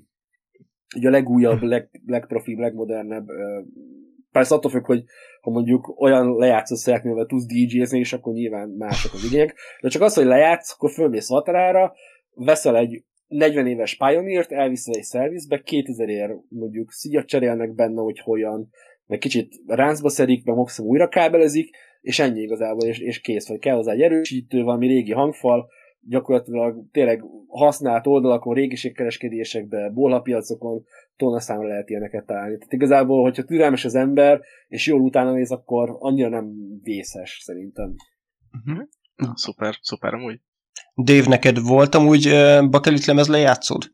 Vagy bakelit lemezed esetleg kisebb korodban így rémlik valami ilyesmi? Hát így családban láttam, hogy működik, meg ilyesmi, de sajnos nekem nincs. Tehát egy mhm. közeli családban nincs, ezt, ezt távolabbi rokonnál láttam, hogy van bakelit lemezük, ilyen korábbi lemezet, tényleg még bakelit lemezek, és meg láttam is, hogy működik, és tök, tök durva volt így gyerekként nézni, hogy ú, hát régen ez így, így működött. Igen. Szóval tényleg tök, tök jó amúgy, hogy ez most megint fel van kapva, és biztos, hogy egy másik élmény, tehát főleg, főleg úgy, hogy, hogy hát, ez má, hát más, mint egy CD tényleg. Hát meg a mai fiatal korosztálynak, mert én emlékszem, nekünk volt, már most sajnos nincsen meg nekünk se. És nekem is amúgy, én is tátott szájjal néztem, meg hallgattam, amikor, amikor fel volt téve, hogy én is imádtam. Maga, a maga a hangzása is teljesen másabb, mint egy mai lemeznek, vagy egy, egy Spotify-nak, meg főleg. Szóval tényleg maga a hangzása is, is totál más, teljesen más hangulatot ad át. Tényleg ilyen, ilyen kisgyerekként én tátott szájjal ámultam rajta. Ö, viszont még egy picit visszakanyarodva, mert itt átugolhatunk egy, egy pontot, amit én ide felírtam magamnak, szóval egy picit visszakanyarodnék még ide a koncertekhez, ha nem probléma. Értem. A koncertfelvételeket még itt ö, szépen átugrottam. Én ugyanis szeretem nézni, most nem csak a YouTube-os formátum, hanem így alapból, a, amikor egy zenekar kiad egy ilyen koncert DVD-t. Ö, szeretem ezeket így külön megnézni, hogy maga a zenekar, vagy a zenekar és a rendező hogyan képzeli el, milyen, milyen a saját látásmódjukba egy, egy bizonyos koncert. Én például kifejezetten szeretem a Rammsteinnek a koncertanyagait, például Life of Berlin a legelső, ugyebár ez díjat is nyert, vagy a, a legutolsó a, a Live in Paris talán az volt, hogy az meg egy teljesen más koncepciójú, ilyen, ilyen filmesített szinte az egész koncert, és, és nagyon, nagyon energikus energ- elejétől a végéig, vagy például pont ma hallgattam meg az Alestornak az új koncert, vagy hallgattam, hát hallgattam és néztem az Alestornak az új koncertanyagát, ott meg tényleg egy, egy teljesen más hangulat, és ott sem bírtam ki, hogy ne doboljak közben, meg ne rázzam a fejemet. Ö, nektek van ilyen kedvenc koncert felvételetek, koncert DVD-tek? Benyom? Hát nála... Ja, Nem mondja, nyugodtan, mo- benyom. most, Hát- bocs, bocs, bocs. De jó, ne- nekem mondjuk a Peter Gabriel-től pont az a koncert, nekem van egy hivatalos bootlegem. A bootlegnek hívjuk azt, amikor valaki felvesz egy koncertet, és felrakja az internetre, vagy kiadja kazettán, vagy ilyesmi, keverőpultból felveszi haver segítségével, vagy csak telefonnal, vagy valami ehhez hasonló eszközzel, de vannak hivatalos bootlegek is, amiket emlékben meg lehet venni koncert után, és egy a második Peter Gabriel koncertnek az anyaga az megvan nekem, így a budapesti koncert, tehát ezt meg lehetett rendelni koncert után a hivatalos oldalról, és az, azt én nagyon nagy besben tartom. Illetve például az Inexisnek a Live Baby Live 91-ből, ECDC-től gyakorlatilag bármi, tehát a River Plate-es koncert, vagy a, a Doningtoni, vagy nem is, nem is, nem is Doningtoni, bocsánat, ki, azt tudom, hogy 92-es valamelyik, am- ami volt az a híres live koncert felvételük, az, ami ilyen, ilyen iszonyatosan legendás, szóval azokat nagyon-nagyon-nagyon szeretem. Uh-huh. Dave? Ugye nekem, ami ilyen rendesen, hogy megvettem, és DVD plusz CD, ugye ez szintén az AVS-hez köthető, mert a Madács és illetve a Budapest Parkos DVD CD pakkot vettem meg, ami amúgy tök rendben van. Annyi, hogy ugye nyilván jobb minőségben van fent Youtube-on, mert ugye a DVD minőség azért nem, nem egy HD, de attól függetlenül hozza azt az élményt, meg, meg van is rajta olyan, mondjuk a Budapest Parkoson sajnos nincs, de Madácsos ott, ott több a beszéd, úgyhogy picit jobban átadja azt a koncertélményt, de a többi ilyen koncertfelvételt én Youtube-on láttam, akár mondjuk a Linkin Park, amit, ami nagyon szeret, talán a Live in Texas, ami, ami olyan, amit, amit, amit szeretek tőlük. Igen, csak És- az és pont azért sokan is kritizálják azt a koncertet, hogy ott konkrétan semmi újítás nem volt, mint ahogy Freddy is mondta, meg ez, ebben tényleg egyet is tudok vele jártani, hogy, hogy ott eh, konkrétan az albumot fogták, és így lejátszották a színpadon, és így ennyi. Se újítani nem,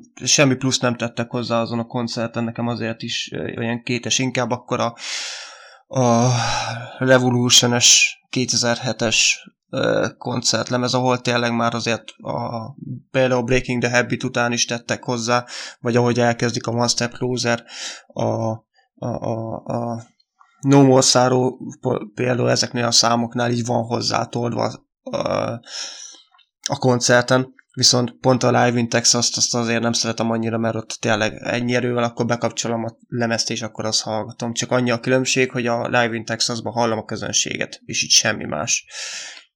Mondjuk a Milton Keynes-es, amiről beszélsz, az amúgy tényleg, tényleg sokkal jobban átadja egy koncertélményt, meg sokkal jobban pörgősebb, vagy tényleg jobban, nagyobb a hangulata, abban Mhm. egyetértek amúgy. Felétekről beszéltünk? Jó. Ö, kedvenc lemezeitek. Dave, neked melyik akkor így a kedvenc lemez? Mondtad, hogy azért annyit nem gyűjtöttél, de így, így akkor mondjuk úgy, hogy zenei album szerint akkor így Mármint úgy érted ezt, hogy kedvenc zene, hogy, vagy még kedvenc, Kedvenc- album, hogy, hogy megvan, meg megvettem, vagy Hát akár úgy, aha, de, de most így mindkettőt így bele lehet akár. Aha. Mert tudom, hogy neked azért annyi nincsen, még nekem sincs azért olyan túl sok, szóval azért nem ilyen, talán 50 lemeznél járok most körül. ja, hát minden szempontból nehéz kérdés nekem, mert ugye mindig elmondom, hogy sosem, vagyis korábban nem úgy hallgattam sajnos a zenéket, hogy a album szerint, hanem, hanem csak így random hallgattam Youtube-on, emiatt nem nagyon tudtam, hát most kezdek már így album alapján hallgatni zenéket. Nyilván ami megvan, amit meséltem, azok az a, a Budapest Parkos, illetve a Madácsos, vagy illetve a Kint a vízből album, az AVS-tel, ezek vannak meg, ezeket szeretem is nagyon.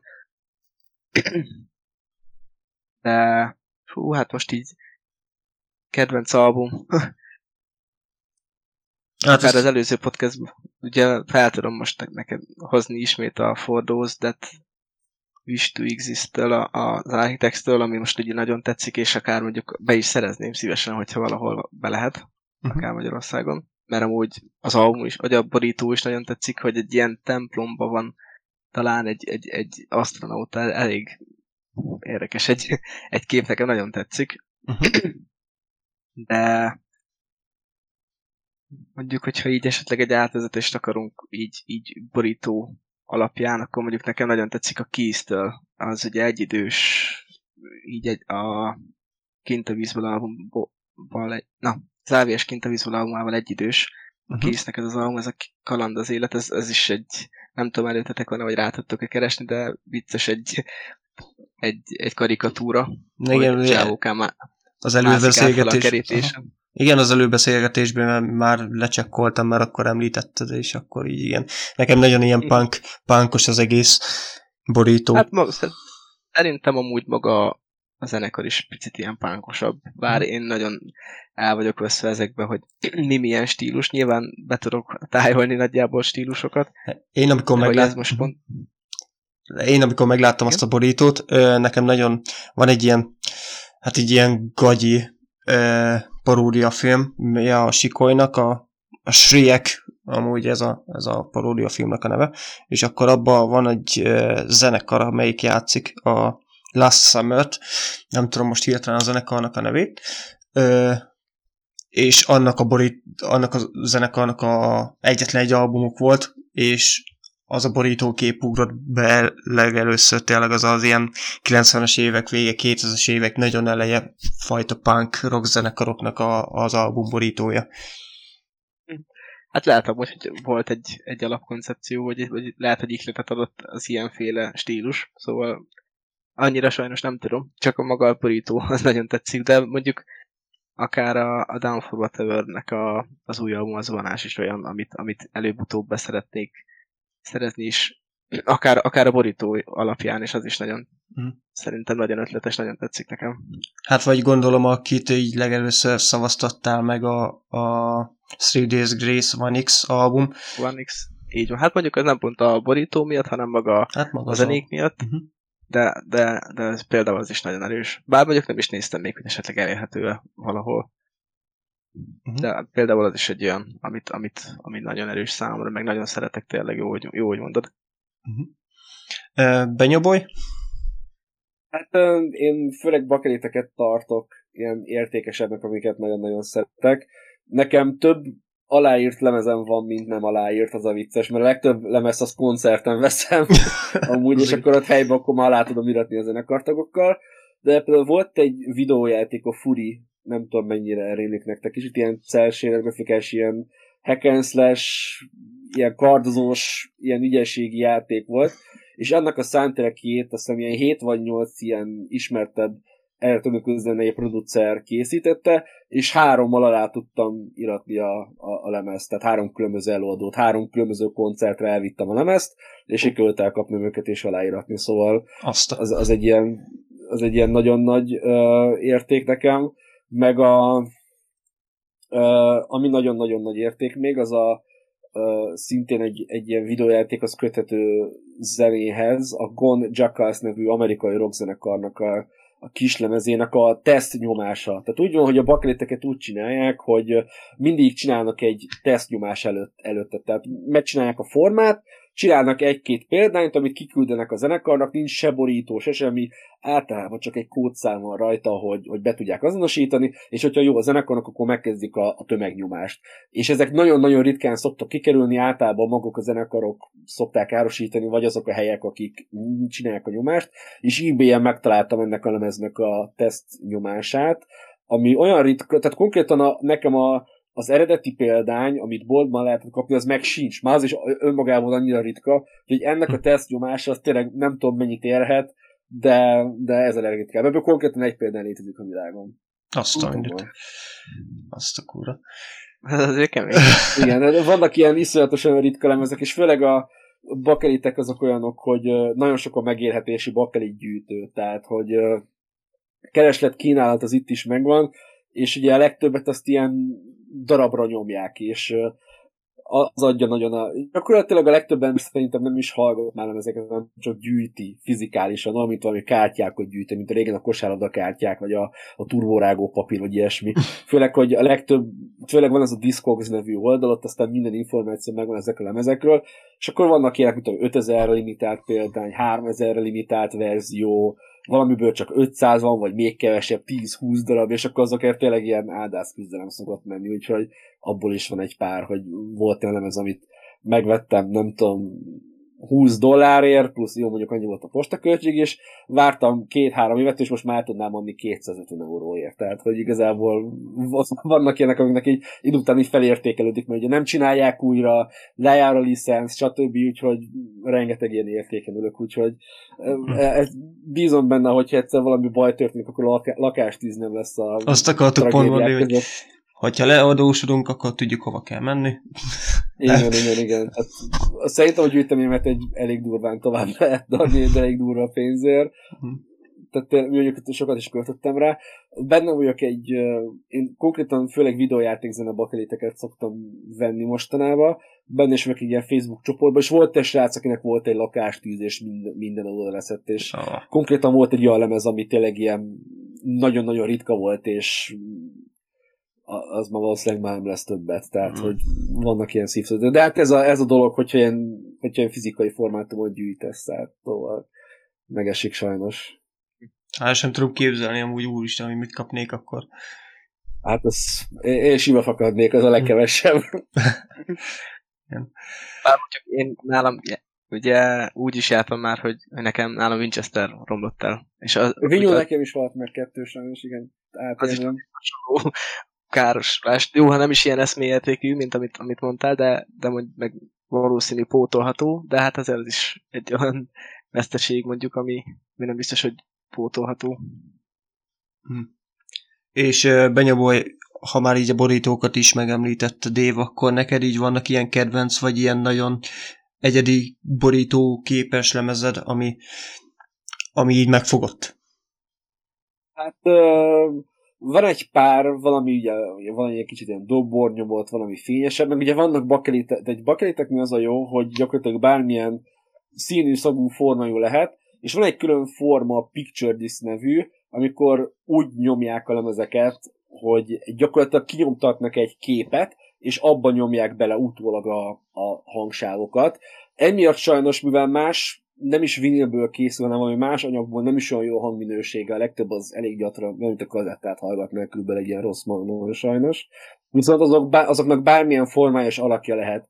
És volt egy videójáték, a Drift Stage nevű videójáték, ami sajnos nem jött létre, tehát pont a alfa, alfáig jutott a játék, és utána törölték a projektet, de a, a zenét kiadták amúgy előzetesen lemezen, és az a játéknak a, az autója van így kivágva autó alakba, és úgy néz ki a lemez. Hm. Az például az ilyen elég ilyen, ilyen durván kinéző darab. És ezeket le tudja játszani így a lejátszó ugyanúgy? Persze, bármi lejátsza. Aha. Azt a kúra.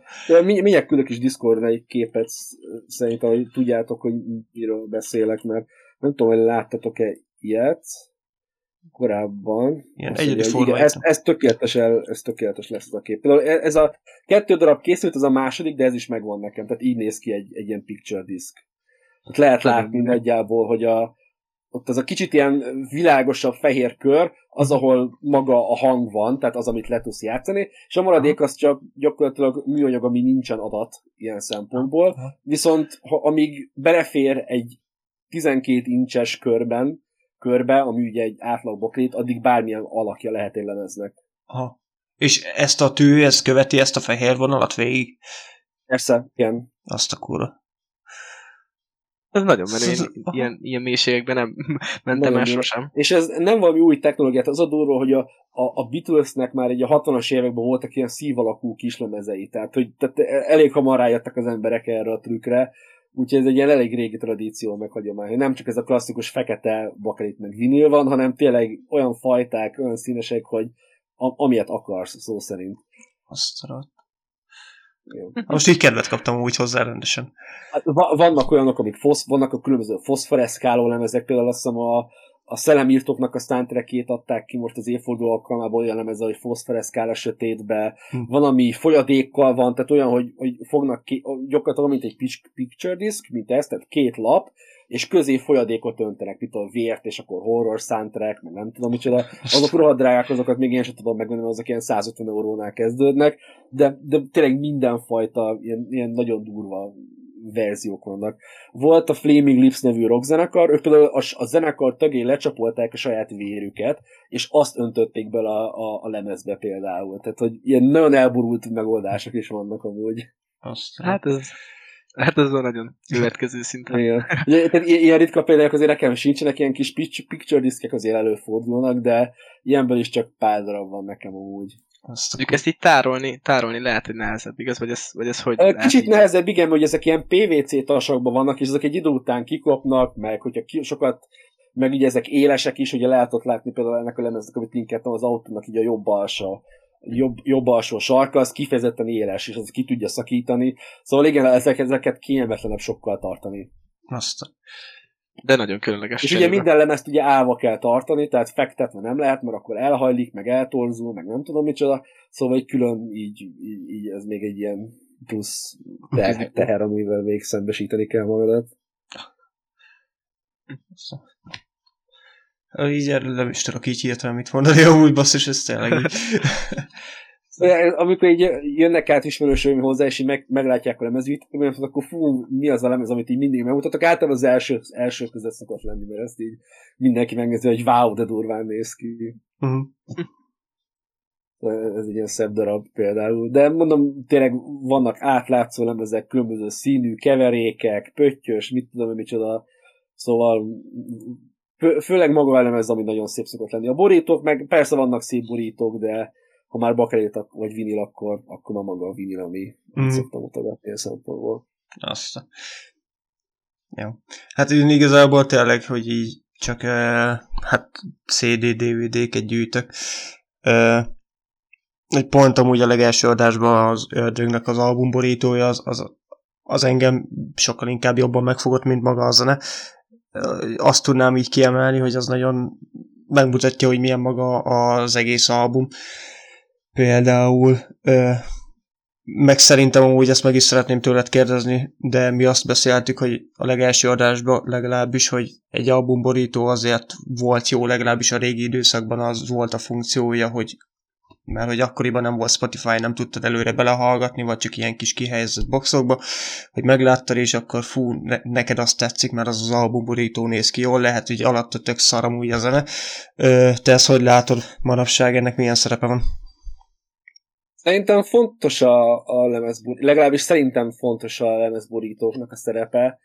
Ugye kislemezekhez is csinálnak a mai napig borítókat, tehát hogy Spotify kislemezekhez, mint régen a szinglökhöz, csinálnak új borítót, ami nem olyan, mint nagy lemez borító. Tehát, hogy valamilyen szinten még így is művészeti értéket képviselnek ezek a művészeti termékek, és én, én bízom benne, hogy, hogy, hogy ez, ez maradont is fog alkotni, mert most is vannak stílusok, irányzatok, főleg a, a különböző szubkultúrákban, tehát mint egy hardcore punkban most az, a, most az a divat, hogy most csak fotók vannak. Tehát egy sima mezei fotó, nincsen, nincsen tipográfia, nincsen betűtípus, nincs, csak egy, egy üres maga fotó valamiről, mint egy égőház, nem tudom, valaki fut az utcán, ilyesmik, Ugye vannak a ilyen klasszikus jazzlemez borítóknak a stílusa, és most újra elkezdett jönni, ugye ilyen fehér sávok, így a lemez borítónak így az első nérdében, és ott fel vannak sorolva a dalcímek, meg ilyesmik. Szóval szerintem az emberek ugyanúgy fontosnak tartják a lemezborítókat, nekem az az érzésem. Hát vagy ha veszünk egy norvég black metal albumot, akkor biztos, hogy egy égi templomot, vagy egy erdőt fogsz látni rajta. Igen, igen. Vagy ilyen fe- fekete, fekete-fehér erdő. Tehát, hogy... Igen. Nekem az volt a kedvenc, hogy láttam egyszer egy mexikói black metal zenekarnak a borítóját, hogy ugyanaz volt, mint egy norvég black metal borító, hogy valaki tudod, így nagyokat lépked az erdőbe fehérre maszkírozott arccal, uh-huh. de hát ugye Mexikóban kevés a fenyves erdő, úgyhogy ott kaktuszok voltak. Meg szomrérok alap. Körülbelül igen. Vicces volt egy kultúrás különbség. Szóval ja, szerintem most is születnek nagyon-nagyon jó és gyönyörű borítók, és ugye az az első, amit látsz, az alapján kategorizál, vagy az alapján döntöd el, hogy jó, ez tök szép az a borító, kíváncsi vagyok, hogy milyen a zene. És ezt nem csak magamon, hanem sok ismerősömön is észreveszem ezt, hogy, hogy ilyen, ilyenek alapján döntik el, hogy egyáltalán annak esélyt egy zenének, vagy nem, hogy csak, csak a borítót látják. Tehát látsz egy borítót, zenekarnév, albumcím, még ha még találsz még egy-két teget, hogy körülbelül milyen zenes stílusban játszik, de általában borító az, ami, ami alapján szerintem dönt az ember. Tehát szerintem ezt a zenekarok is, és a kiadók is tudják, és ezért erre ugyanúgy szánnak pénzt, meg, meg energiát, hogy szép művek szülesenek, és rengeteg kedvenc borító van, úgyhogy Még nálam ez inkább a filmeknél szokott előjönni, mint, mint a zenénél, mert filmeknél hamarabb megnézem így a borítót is, az alapján kezdek el dönteni, mint, mm. mint tényleg így zenébe, mert zenébe szinte tényleg én is bármibe belekezdek, inkább belehallgatok, és ha nem tetszik az első pár szám, akkor hagyom a fenébe. Jó, ö, mehetünk akkor az album kibeszélőre? Uh-huh. Mehetünk, igen. Jó, vagy van még esetleg valami hozzáfűzni valótok így a lemezekkel kapcsolatban? Nekem, nekem nincs. Jó. Annyi, hogy a, a kedvenc, lemezburi, kedvenc lemezburítót akarom említeni mindenképpen, ez a ja. svéd totalitár zenekartól a Színégem Mozzandere nevű ö, lemezének a borítója. A svédül azt jelenti, hogy a saját magam ellensége vagyok, uh-huh. vagy a saját magad ellensége vagy, és szerintem az tökéletesen reprezentálja ez a borító, hogyha nekem az a, az a kedvenc lemez borító. Ezt már is megnézem, mert most így nem maga a zenekarról sem hallottam életemben. Meg is Igen. Vagy leírnád Discordon? Ez egy ilyen hardcore punk zenekar, annyira nem, nem, nem, nem ismertek talán. Nem egy népszerű, vagy tehát nem egy ilyen Soundfort vagy ilyesmi, de, de belinkelem a borítót. Ez mondjuk pont egy póló minta, de itt jobban látszik. Uh-huh. Egy ilyen egyszerű grafika, de nem tudom, mégis olyan sokat mond, és sokat elmond a, a lemezről is szerintem. Így, így pont eltaláltak mindent. Uh-huh így egy tükörbe áll, tükörben álló karakter meg épp fejbe lőni magát közben. Igen, igen, tehát hogy saját, magad, saját magát látja a, karakt, a férfi a tükörben, csak a tükörben még ha, a saját magához szegezi a fegyvert, tehát hogy igen, elég sötét borító, de, de nagyon-nagyon szeretem. Uh-huh. És itt maga az albumot amúgy hallottad? Vagy hallgattad? Hogyne, hogyne. Én, én most is van a telefonomon, heti egyszer azért meg szoktam hallgatni. Aha, és maga a zenei koncepció az tükrözi ezt az albumborítót, meg a címet? Szerintem igen, igen, igen, egy elég uh, sötét hangulatú, szerintem nagyon nihilista, uh, mizantróp, erőszakos lemez, úgyhogy igen, elég jól reprezentálja. Van olyan is, uh, ami, ami pont azért tetszik, mert pont nem, pont nem reprezentálja, hanem pont fordítva. Így uh, mindjárt megkeresem gyorsan hogy miről is van szó, egy kis türelmet, hogy azt hinné az ember, hogy jó, ez milyen kis, még, még maga a cím is, milyen kis uh, vicces, meg ilyen kedves, és rohadtul nem olyan a zene, tehát, hogy hm. azok is jól el tudnak sülni. Igen, ez az, ez szerintem ez lesz ez. Ez egy ilyen angol zenekarnak a Throbbing Gristle-től a 20 Jazz Funk Grace. Tehát itt konkrétan az volt a koncepció, hogy egy olyan lemezborítót csinálnak, amiket így a, a vannak ezek a mint a, amikor mentek a Tesco meg a, meg a Mediamarktba, hogy vannak ezek a kosarak, amiben ilyen leárazott DVD hegyek vannak. Uh-huh, Így ez a lemezboltoknál is megvan, hogy vannak ilyen leárazott lemezek, amiket senki nem, ilyen 70-es évekbeli diszkó, meg ilyen gagyik, és pont ezt akarták, hogy 20 jazz funk, izé, sláger, négy, négy fiatal zené ott van egy ilyen szép mezőn, tehát, hogy így, így tök ártalmatlan, és, és ilyen iszonyatosan, tehát maga a lemez is ez egy ilyen industriál zaj lemez gyakorlatilag, tehát nagyon nehéz hallgatni való, és az a lemezbújtónak a csavarja, hogy a fotó az nem máshol készült, mint a világ legkedveltebb öngyilkossági helyszínén készítették a fotót a Beachy Head Park Angliában. És erről van is egy szám a lemezen. Tehát, hogy ez volt a koncepció, hogy így be, becsapják így az embereket, és van egy ilyen sötét dolog, amit hogyha utána jársz, akkor így, így, így, lelke, így, így, így belőtt a lelked, hogy úristen basszus, ez mennyire durva, hogy egy ilyen háttértörténete ennek. De ezzel végül is... Mű... Mondja nyugodt. Ja, nem, ennyi, ennyi igazából. De ezzel végül is nem saját maguk ellen dolgoztak? Mert hogy pont az előbb beszéltük, hogy lényegében az albumborító lenne az, ami meghozza az ember kedvét, de most én erre ránézek, ez tényleg ez a 99 forintos, mint amit Freddy D szokott bemutatni körülbelül, Igen. az annak a színvonala. Igen, nem t- ez egy nagyon, ez, hogy mondjam, ez egy elismert lemez, és utólag ez tényleg általában ez egy nagyon meghatározó és fontos lemez a modern zene történetben, tényleg ez ilyen industriál, a, ke, ilyen zenének így az alapjának tekinthető ez a lemez. Szóval végül őket igazolta a sors, meg, meg, meg jól sült el a koncepció. Most az, hogy tényleg hány ember csaptak be ezzel, és hány gyanútlan nagypapa vette meg a lemezt, hogy valami jó kis jazzzenét fog hallgatni, és igazából ilyen ipari zajokat hall hörgéssel, nem tudom, tehát, hogy mennyire, mennyire sült el ez rosszul másoknak, de ez egy érdekes művészeti koncepció, kitalálták, Én elképzeltem úgy tényleg így az kis urokának, tessék. így, így megveszik aztán. Jó, Igen, abszolút. Tehát, hogy... Jó. Ö, van még esetleg valami hozzáfűzni való? Nincsen már. Nincs. Jó. Dave? Ha nekem sincs. Nincs. Meg fogod venni ezt az albumot? Mármint, hogy így rá... hát, hogyha ilyen just keresnék, lehet, hogy megenném. Amúgy. De, de tényleg utána járó, hogy, hogy amúgy ez egy olyan mezőn készült, ahol öngyilkosságok vannak, meg ilyesmi, így bár azért kicsit dárkosabb. Igen. Maga, az nagyon, alapból maga ez is nagyon súlyos, igen, igen, igen. Úgyhogy mondjuk ott a második fószernek elég érdekes tekintete van. Igen, de... tagok közül már ketten nem is élnek, meg mindent, tehát elég, elég súlyos zenekar volt. Meg volt még egy ilyen hasonló, még a, a Coil-tól a Horse Rotorvátor című lemez, egy ilyen, pa, egy ilyen szép parknak így a képe, és ez pont egy olyan parkon egy ilyen nagyon súlyos terrortámadás történt, és akkor gyakorlatilag felrobbantották a, az ír szeparatisták így a kat, angol katonazenekart valami ünnepségen, ez, egy, ez is ilyen 70-es években történt, és ez is így, hogyha ránézel a borítóra, és semmi extra, és akkor így utána hogy, hogy hú, basszus kulcs, ez nagyon, ez nagyon sötét, és ez, ez nem láttam jönni sehol. Én nagyon szeretem az ilyeneket, ahol ilyen rejtett utalások vannak. Hm.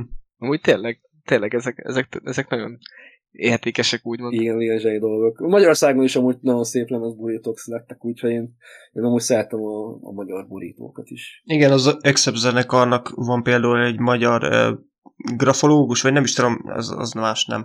Grafikus, igen. Grafikus, igen. igen. Azt akartam, aki, aki most a legújabb albumoknak is csinálta a, a lemezborítóját, és hát Amúgy kurva jól néz ki, nem tudom, azt láttátok már, azt a lemezborítót esetleg? Ö, most így hirtelen nincs meg előttem. Ezt már is belinkelem akkor.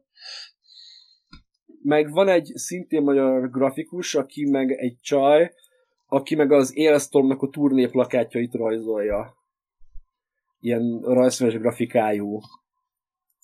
Jaj, és aha. Ezt meg beírott, hogy Ailstorm Tour, és az első négy találat az konkrétan az gyakorlatilag, és ilyen nagyon rajzfilmes, ilyen stílusa van, és nagyon, nagyon szépek a, a műveinek is, úgyhogy uh, egész sok magyar grafikus van, akit amúgy alkalmaznak, szóval. Ja, ez, igen, ez Accept, igen. Én ima- a heavy metal borítók azok különösen ilyen, ilyen kedvencek, nem, amilyen, amik ilyen nagyon vadborítók, ezeket nagyon szeretem. Igen. És azt tényleg, hogy ezt egy magyar grafikus csinálta, az, az, az tényleg... Még... Ezt, egy, ezt nem tudtam egyáltalán, fogalmam volt erről. Pedig ezt a lemezt azt konkrétan hallgattam, szóval... Igen. Jó, na mit szólnátok, hogyha tényleg akkor átnyergelnénk a, az album kibeszélőhöz, Kévin? Kévintől az antenna, igen. Igen, jó. Üm, akkor most csak így előzetesen, mielőtt tényleg így sem, semmi uh, semmilyen kifejtés nélkül, még most így első körbe, de miért ez az album lett végül is a választásod? Sok albumon gondolkodtam, voltak ilyen nagyon radikális zenék, hogy fú, jó lenne egy Converse lemezről mondjuk beszélni, vagy ugye írtam még a Fear factory az obsolete ami ilyen nagyon-nagyon szeretem, azt ugye főleg azért akartam, mert hogy ilyen ugye Freddy D-vel volt ez a nu metal adásotok, és akkor az ahhoz kapcsolódó picit így az industrial metal, nu metal vonal, hogy abból esetleg egy ilyen lemezt uh, nem is tudom, Mastodon is eszembe jutott, a mhm. Leviatán, amit nagyon-nagyon szeretek, de végül erre jutottam, mert volt egy uh, kibeszélőtök azt hiszem a Deftonesról, és akkor onnét jutott eszembe, hogy ha szerettek, szeretitek az ilyen kicsit ilyen dalmosabb, ilyen alternatív metát, akkor esetleg ezt a zenét, ezt nem biztos, hogy ismeritek, és hát ha uh-huh. esetleg tetszeni fog nektek. Hát ezt, ezt, ezt én nem ismertük. ezt én... Ha, én azt akartam pont mondani, hogy amúgy abszolút nem ismertem a bandát, mm. aki nem is, nem is hallottam róla sajnos, de én, én amikor meghallgattam, akkor ugye 12 dal van azon az albumon, amúgy ötöt én ugye én Spotify-on hallgatom, és akkor direkt így megjelöltem magamnak, hogy, hogy melyik az, ami esetleg bejött. Mm. Én, én, én ötöt jelöltem meg, az Inspire, a Joy, Opposites, akkor mm. Rubber and Glue, Youth Override és a Breath of Water. Mm. Ezek tényleg jó számok. Ami, ami, ami nekem így, így azt mondom, hogy tetszett. Amúgy nem tudom igazából betenni stílusilag, hogy, hogy igazából mi. Nagyon alter, az, ne, az átjött, viszont nem tudom, ti hogy álltak ezzel, hogy, hogy ha van -e ugye a, maga a rock, hogy most van egyáltalán klasszikus rock, vagy most már csak mindenféle rock van? Mert én nem tudom most már így be szűkíteni, annyiféle... Szerintem minden, mindenféle rock, tehát klasszikus értelemben rock szerintem Szerintem a rocknak már azt nevezik, ami, ami már nincsen. Tehát az Elvis Presley, meg a, mondjuk ez a Fenyő Miki, meg a Hungária Klub, az a rock, klasszikus értelmetéve rock, és akkor mondjuk az ECDC, meg ezek a, rock and roll, és akkor ami, ami ilyen modernebb zene, az már ilyen alternatív rock, vagy modern rock, szóval ilyen klasszikus értelemben csak simán rock szerintem már nem nagyon létezik. Igen, én sem tudom ezt így, ezt így bekategorizálni, mármint így rock szempontból. Az, hogy az alterben, hogy hova is lehet besúvasztani ezt az albumot legalábbis, mert nem tudom, úgy hasonlóak a többi albuma is, mert én most csak ezt az antennát hallgattam meg. Gondolom, te ismersz esetleg több albumot is tőlük. Én igen, az összes lemezüket meghallgattam. Én nagyon-nagyon szeretem ezt a zenekart, ezt egy kedves ismerősöm ajánlotta pont ezzel a lemezükkel az antennával, Hát akkor nem tudom, még akartok-e beszélni előzetesen erről, ha nem, akkor rátérnék arról, hogy, hogy miért ilyen hangzá, hangzás ennek a lemeznek, mert ez egy kicsit ilyen sztorizgatós, kicsit uh-huh. ilyen, belemegy a zenekar történetébe is. Um, igen, hát még előzetesen amúgy én is így gyorsba elmondanám, hogy nekem kicsit fura volt amúgy maga az album, olyan szempontból, hogy na most, ha de, igen, picit amúgy a Deftones azt tényleg így tudtam hasonlítani, de, de még attól is egy picit alterebb, és itt, ahogy így próbáltam beazonosítani, rátévettem a Wikipedia oldalára, itt nem is tudtam, hogy létezik olyasmi uh, műfaj, hogy Space Rock egészen eddig, de, de konkrétan úgy tényleg, ahogy így megláttam, hogy konkrétan tényleg így ebbe tudnám én is így bele sorolni, hogy talán így, talán így magamból is ez, ez a Space Rockos vonal, illetve hát én egyetlen egy számot mentettem le magamnak az Insp Inspire, Inspire, nem tudom, hogy kell kiejteni a második, igen, igen. Inspire a második számot, annak nagyon olyan ritmikus az egész gitár ö, témája. Ö, maga a zenekarról amúgy annyit, hogy most így nem belemenve magába a történetbe, meg semmi. Ö, azt tudom elmondani én is, hogy ö, azt hallottam tényleg, meg így belehallottam, hogy ö, nagyon, például a dob az, az, az nagyon, nem hogy az, hogy nagyon ügyes, az nem kifejezés konkrétan tényleg tud, ott a dobos az kurvára tud, azért a gitáros is megmutatja, hogy vannak olyan szekciók, ahol nagyon, nagyon beleéli magát, és nem lehet azt mondani erre a zenekarra, hogy kis gyenge, valami kis alternatív rock zenekar, mert, mert nem. Magát a tudást azt el tudom én is ismerni, meg, meg ez az egész csak nagyon kevés szám volt az, ami meg tudott így igazán benne fogni. A, jó, a Seafrost az mondjuk pont megfogott, az, az, ott a második fele meg főleg az a... a gyönyörű. azt, azt nem is tudom, úgy konkrétan nem hallottam még eddig ilyen számot életemben, de az, az, az tényleg.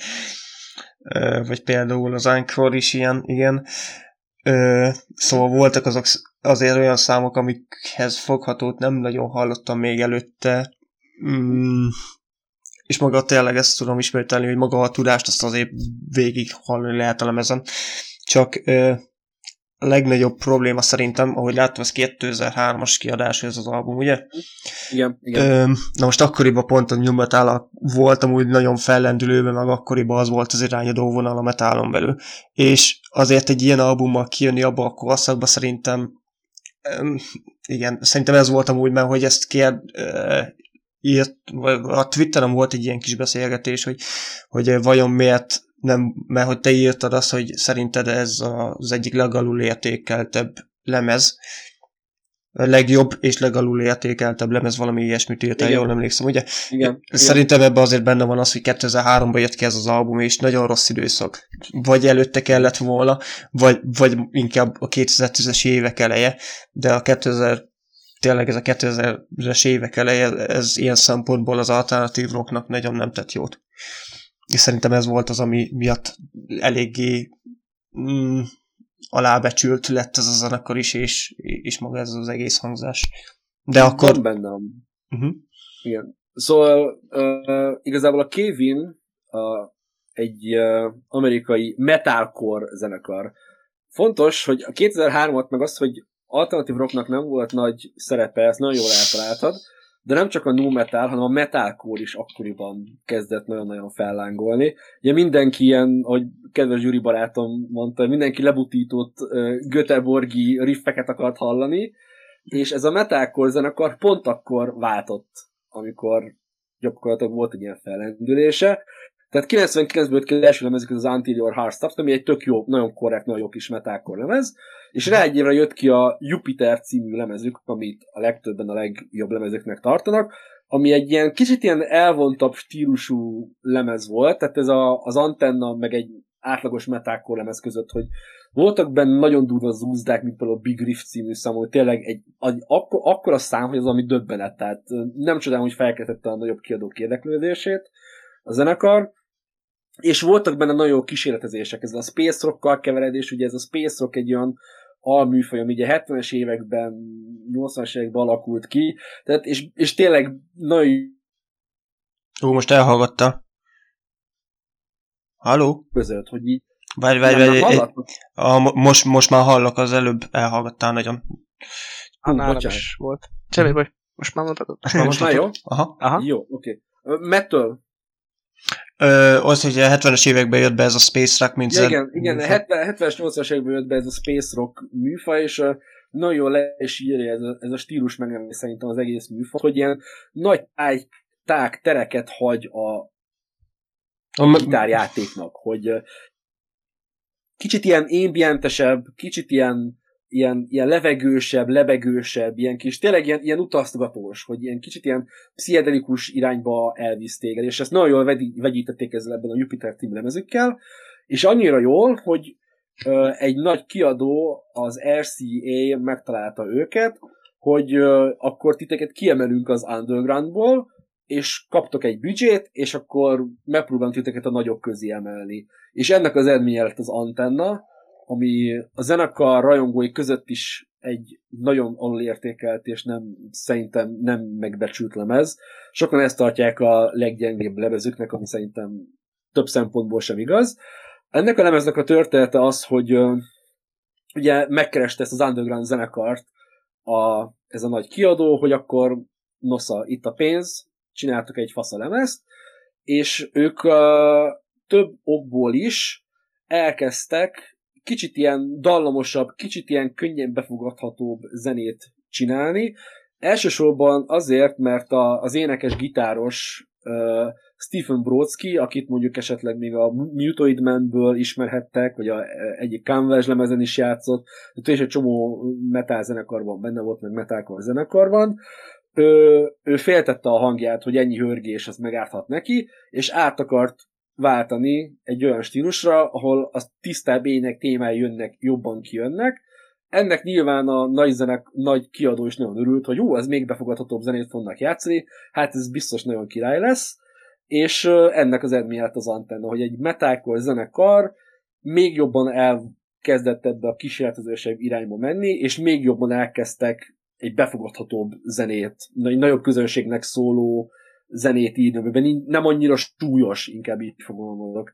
És ennek az lett az, hogy például a, a Foo Fighters-zel turnéztak együtt, meg most kicsit puskáznom kell, mert mindig elfelejtem azt az Európa turnét, ami sajnos nem tudom, a Foo Fighters-zel, a Muse-zal koncerteztek együtt, ami azért érdekes, mert a Muse-nak a, a, az Absolution című lemeziknek a producere producerelte ezt a lemezt is, tehát szerintem egy kis áthallás lehet hallani a kettő között, és tényleg a kritika is nagyon oda volt értük, az MTV-n is játszották a dolgokat, meg minden, viszont egy nagyon súlyos dolgot vétettek, az, hogy underground zenekarból populárisak lettek és az összes régebbi rajongójuk elküldte őket a francba, tényleg gyűlölködő üzeneket kap, kaptak sorra, meg minden, és annak ellenére, hogy a lemez jól fogyott, és kritikailag egy elismert lemez volt, 2003-ban ennél jobb rádióbarát rock, rock album nem született. Egyetlen, egy, nem, tehát konkrétan ez az egyetlen szerintem, amilyen rádióbarát rockzene is igényes, és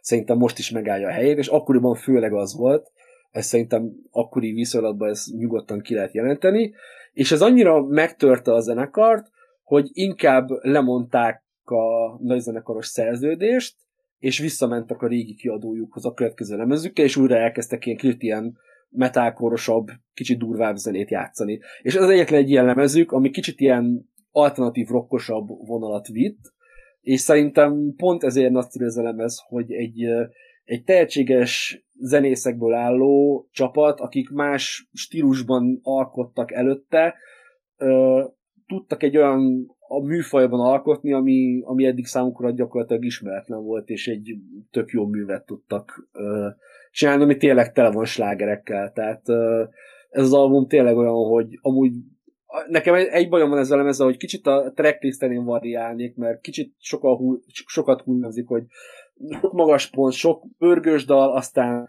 megint pár ö, lassúbb dal, aztán megint pörög, megint, tehát van egy ilyen kicsi hullámzó, amit én annyira nem szeretek, de amúgy szerintem tere van slágerrel ez a lemezés, és szerintem a mai napig egy, egy nagyon jó hallgatni való. Uh-huh.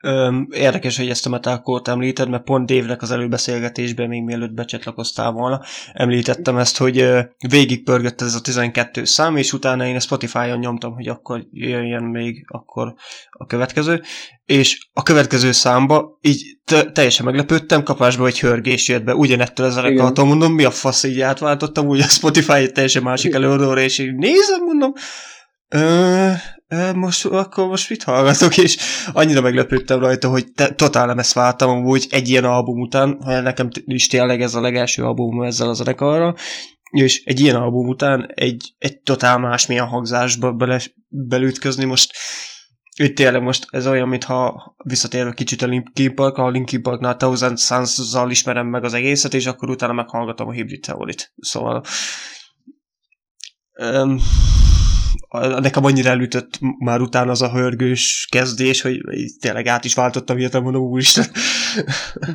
Van még igen, ugye a Bring Me the Horizon, tehát a Bring Me the Horizon olyan, hogy az első két ilyen nagyon gagyi deszkor lemez után ugye elkezdtek akkor kicsit metalkor, aztán utána már ilyen arena rock, meg most már, már gyakorlatilag már popzenét játszanak, és, és igazából ez jobban áll nekik, tehát a, az, a, a régi, az első két lemezük szerintem hallgatatlan az a, az a nagyon tucat, tucat deszkor, szerintem mm. nincs benne semmi érték, viszont e, ebbe a pop, poposabb rockban abszolút megtalálták a hangzásvilágokat, és szerintem az Oli Sky-nak is sokkal jobban áll a hangja ehhez. És szerintem ezért jó nagy szellem az antenna, hogy ugye a, az énekes is olyan, hogy, hogy tök jó hörgő hangja van, de igazából tök jó megállja a tiszta vokálja is a ilyen rokkosabb környezetben magát. Uh-huh. Igen, amúgy pont a Bring Me The Horizon, erről beszéltünk is, Dave, a legújabb mm. albumról, és uh, ott megemlítettem nekem a Szempitárna album a kedvencem, neked meg Dave melyik is volt utána? Vagy micsoda? A kedvenc uh, Bring Me The Horizon album. De várja, mert itt most a baj, nevekkel baj vagyok. Pillanat. Már is csekkolom, hogy melyik is, amik... A That's the Spirit. Uh-huh. Szóval... Én, és én ugye úgy ismertem meg őket. Ja igen, már most vágom, hogy elvettem a fonalat, hogy mely, hova akarsz lyukazni. szóval igen, ott, ott volt az amúgy ne, nekünk is, hogy azért mi sem a deszkóros vonalról ismertük meg, de nekem például pont a Szempitánál album azért tetszik, mert a kettő között áll a, a mostani hangzás, illetve a deszkóros hangzás között áll az az album. Most és... szóval nagyon nem Igen, most nem hallottunk semmit, most nem hallottunk igen. semmit. Most nem, de ide jössz a nézvitek hogy kezd már elő, Léci. Tehát teljesen az egészet nem hallottuk. Jó, e, szóval csak annyit mondtam, hogy a, a Szempitán album ugyebár nekem a kedvencemnek, te mondtad a Death the Spirit-et, e, nekem azért is amúgy hallani? Csak hogy itt ne pofázzak. Jó. hogy e, végül is nekem azért is az a kedvenc album a Szempitánál, mert végül is a, a Death... Most megint akkor elmegyek. Tök jó. Most hallani? Halló, halló, halló, halló. Azért is az a kedvenc albumod. Nem akkor az internet az igazat. Szóval azért is a kedvenc album, mert ez már a deszkóros vonal után e, alakult meg ez az album, viszont a mostani hangzás előtt jóval, és valahol a kettő között szerintem az, az a tökéletes egyensúly, ahol megtalálták ezt a saját útvonulukat. Most a jelenlegi vonal a számomra legalábbis már túl lágy önmagukhoz képest, ahonnan indultak. Ez, ez nézőpont kérdése. Ö, én tényleg így azt a vonalat valahogy így jobban el tudtam képzelni. számukra. Nekem is amúgy a Sam Pitánál a kedvenc Bring The Horizon. Te meg Dave nem is tudom, te végighallgattad azt a lemezt? Hát, ugye van uh, róla pár kedvencem, jó pár kedvencem, de, de én ugye azért is a Death the Spirithez vonzódom, mert, mert azzal a lemezzel ismertem meg őket, tehát arról azt, azt talán szerint ez volt az első olyan, amit így, amit így album alapján hallgattam. Ugye mindig azt mondom, hogy nem az, az alapján hallgatok. Hát ez pont olyan volt, hogy YouTube pont azokat az albumokat na, az, azokat a számokat dobta fel, ami ezen az albumon, úgyhogy ez pont, én, én pont ezért vonzódok, de attól a Sam Eternal-t is, is szeretem.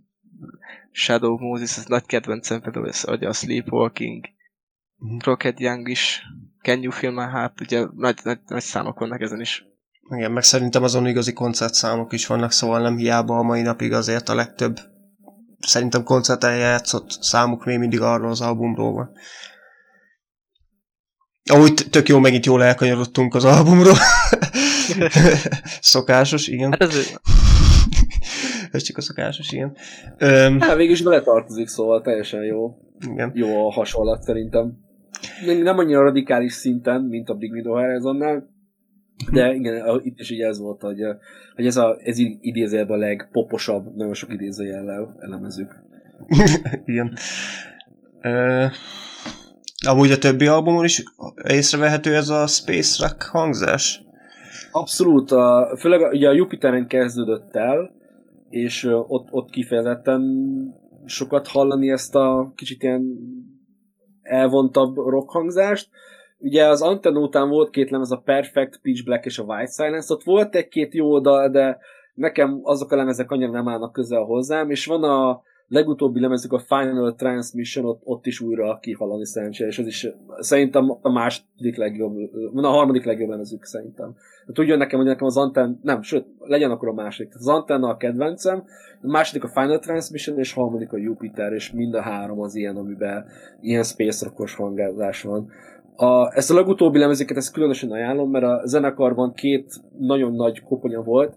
Az egyik a Steven Brodsky énekes gitáros, a másik pedig a Caleb Schofield, a basszus gitáros, aki rengeteg kedvenc zenekaromban, az Old Man Gloomban, meg az Ozobrában is játszott, a Kevinen kívül, és ezt nem tudtam. Tehát az Old Man Gloomot, meg az Ozobrát ismertem, a Kevin nem, ez, a, ez az ironikus. és uh, ő sajnos 2018-ban egy szörnyű autóbalesetben meghalt, és ezen a Final Transmission lehet hallani utoljára a játékát, és tényleg egy ilyen kicsit ilyen szentimentálisabb lemez, val az Antenna, meg a Jupiter hangzásvilágok között, és azt is nagyon-nagyon tudom ajánlani. Egy kicsit ilyen nyersebb hangzása van, de maga a, a, a daloknak a tematikája, meg a felépítése az olyan, mint, mint egy ilyen space rock lemez, igen. Uh-huh. Jó. Hát szerintem azzal még bepróbálkozok, mert tényleg az tudom mondani is.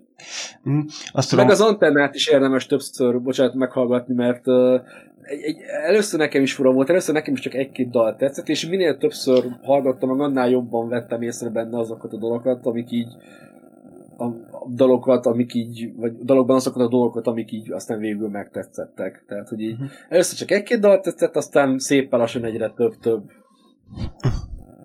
Így, az elején szerintem ilyen, a, ilyen hangulatfüggő talán. Aztán valahogy így rá, te lehet, hogy rákapsz, mert, mert nekem is van jó néhány ilyen album amúgy mostanság, amit hallgattam, hogy, hogy így, hogy így olyan, hát, így, és kedvem volt hallgatni, és akkor hallgattam, viszont most már kedvencem. Hm. szóval így megéltem ezt a, ezt, ezt a, amit mondasz. Abszolút. Én mondom, konkrétan én felpontoztam most, tehát, hogy nekem Retro Musicon négy ponton volt ez a lemez, és most fel, felszavaztam négy pontot, mert annyira megtetszett most, hogy, hogy így újra hallgattam a podcast miatt.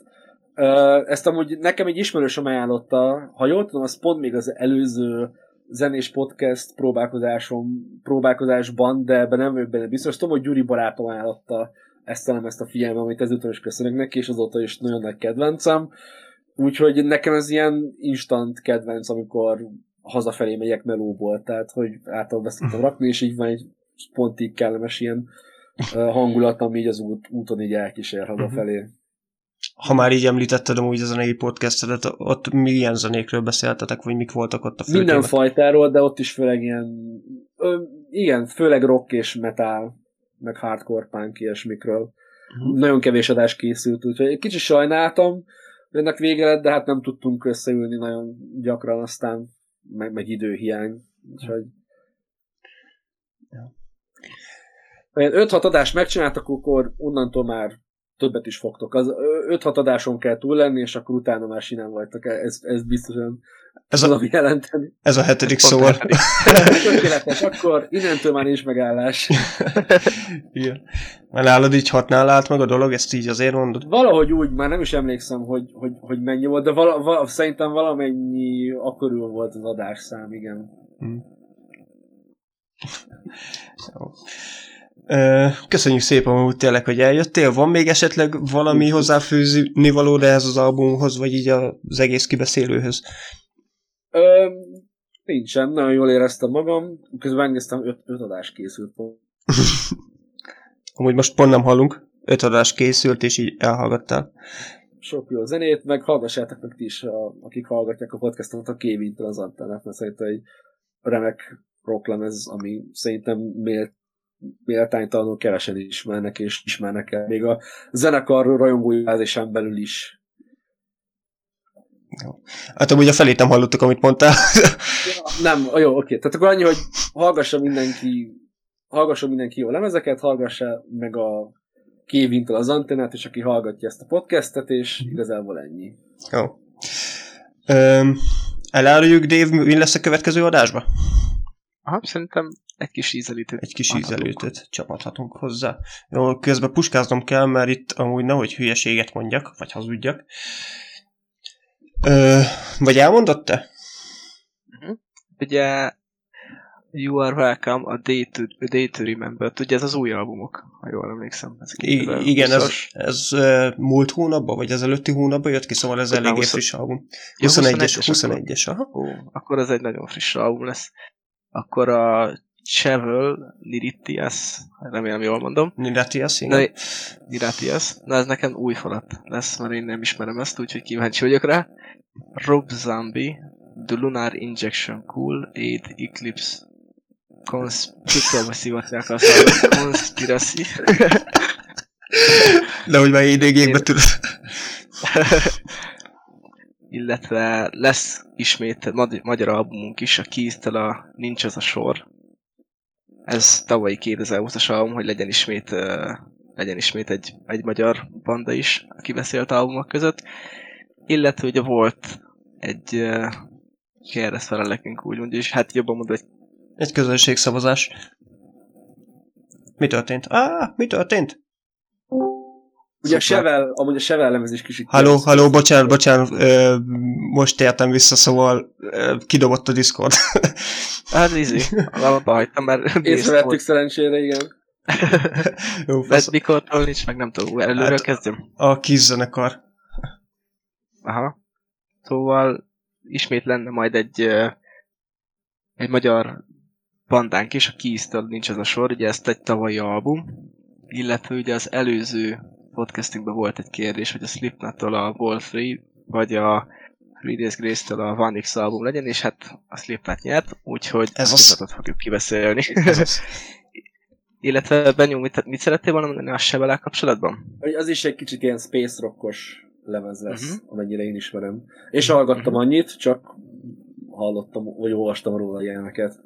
Uh-huh. Aha. A Sevel hát az, a Sevel az eléggé érdekes zenekar, mert amúgy én uh, hallgattam pár számot, nem ismerem magát a zenekart, meg így, így ilyen uh, album szinten nem hallgattam még tőlük, számokba belefutottam, és nagyon vegyes számokat hallottam tőlük, volt, amiben tényleg így hörgött a, az énekes, volt, ahol így nagyon laza volt, most ezt úgy mondom, hogy nagyon laza, nagyon uh, populárisabb volt maga az éneklés, viszont maga a gitár téma az meg annyira erőteljes volt, hogy az, azt azért is mentettem le. Kíváncsian várom, hogy ebbe az albumba ebbe melyik vonalat követték.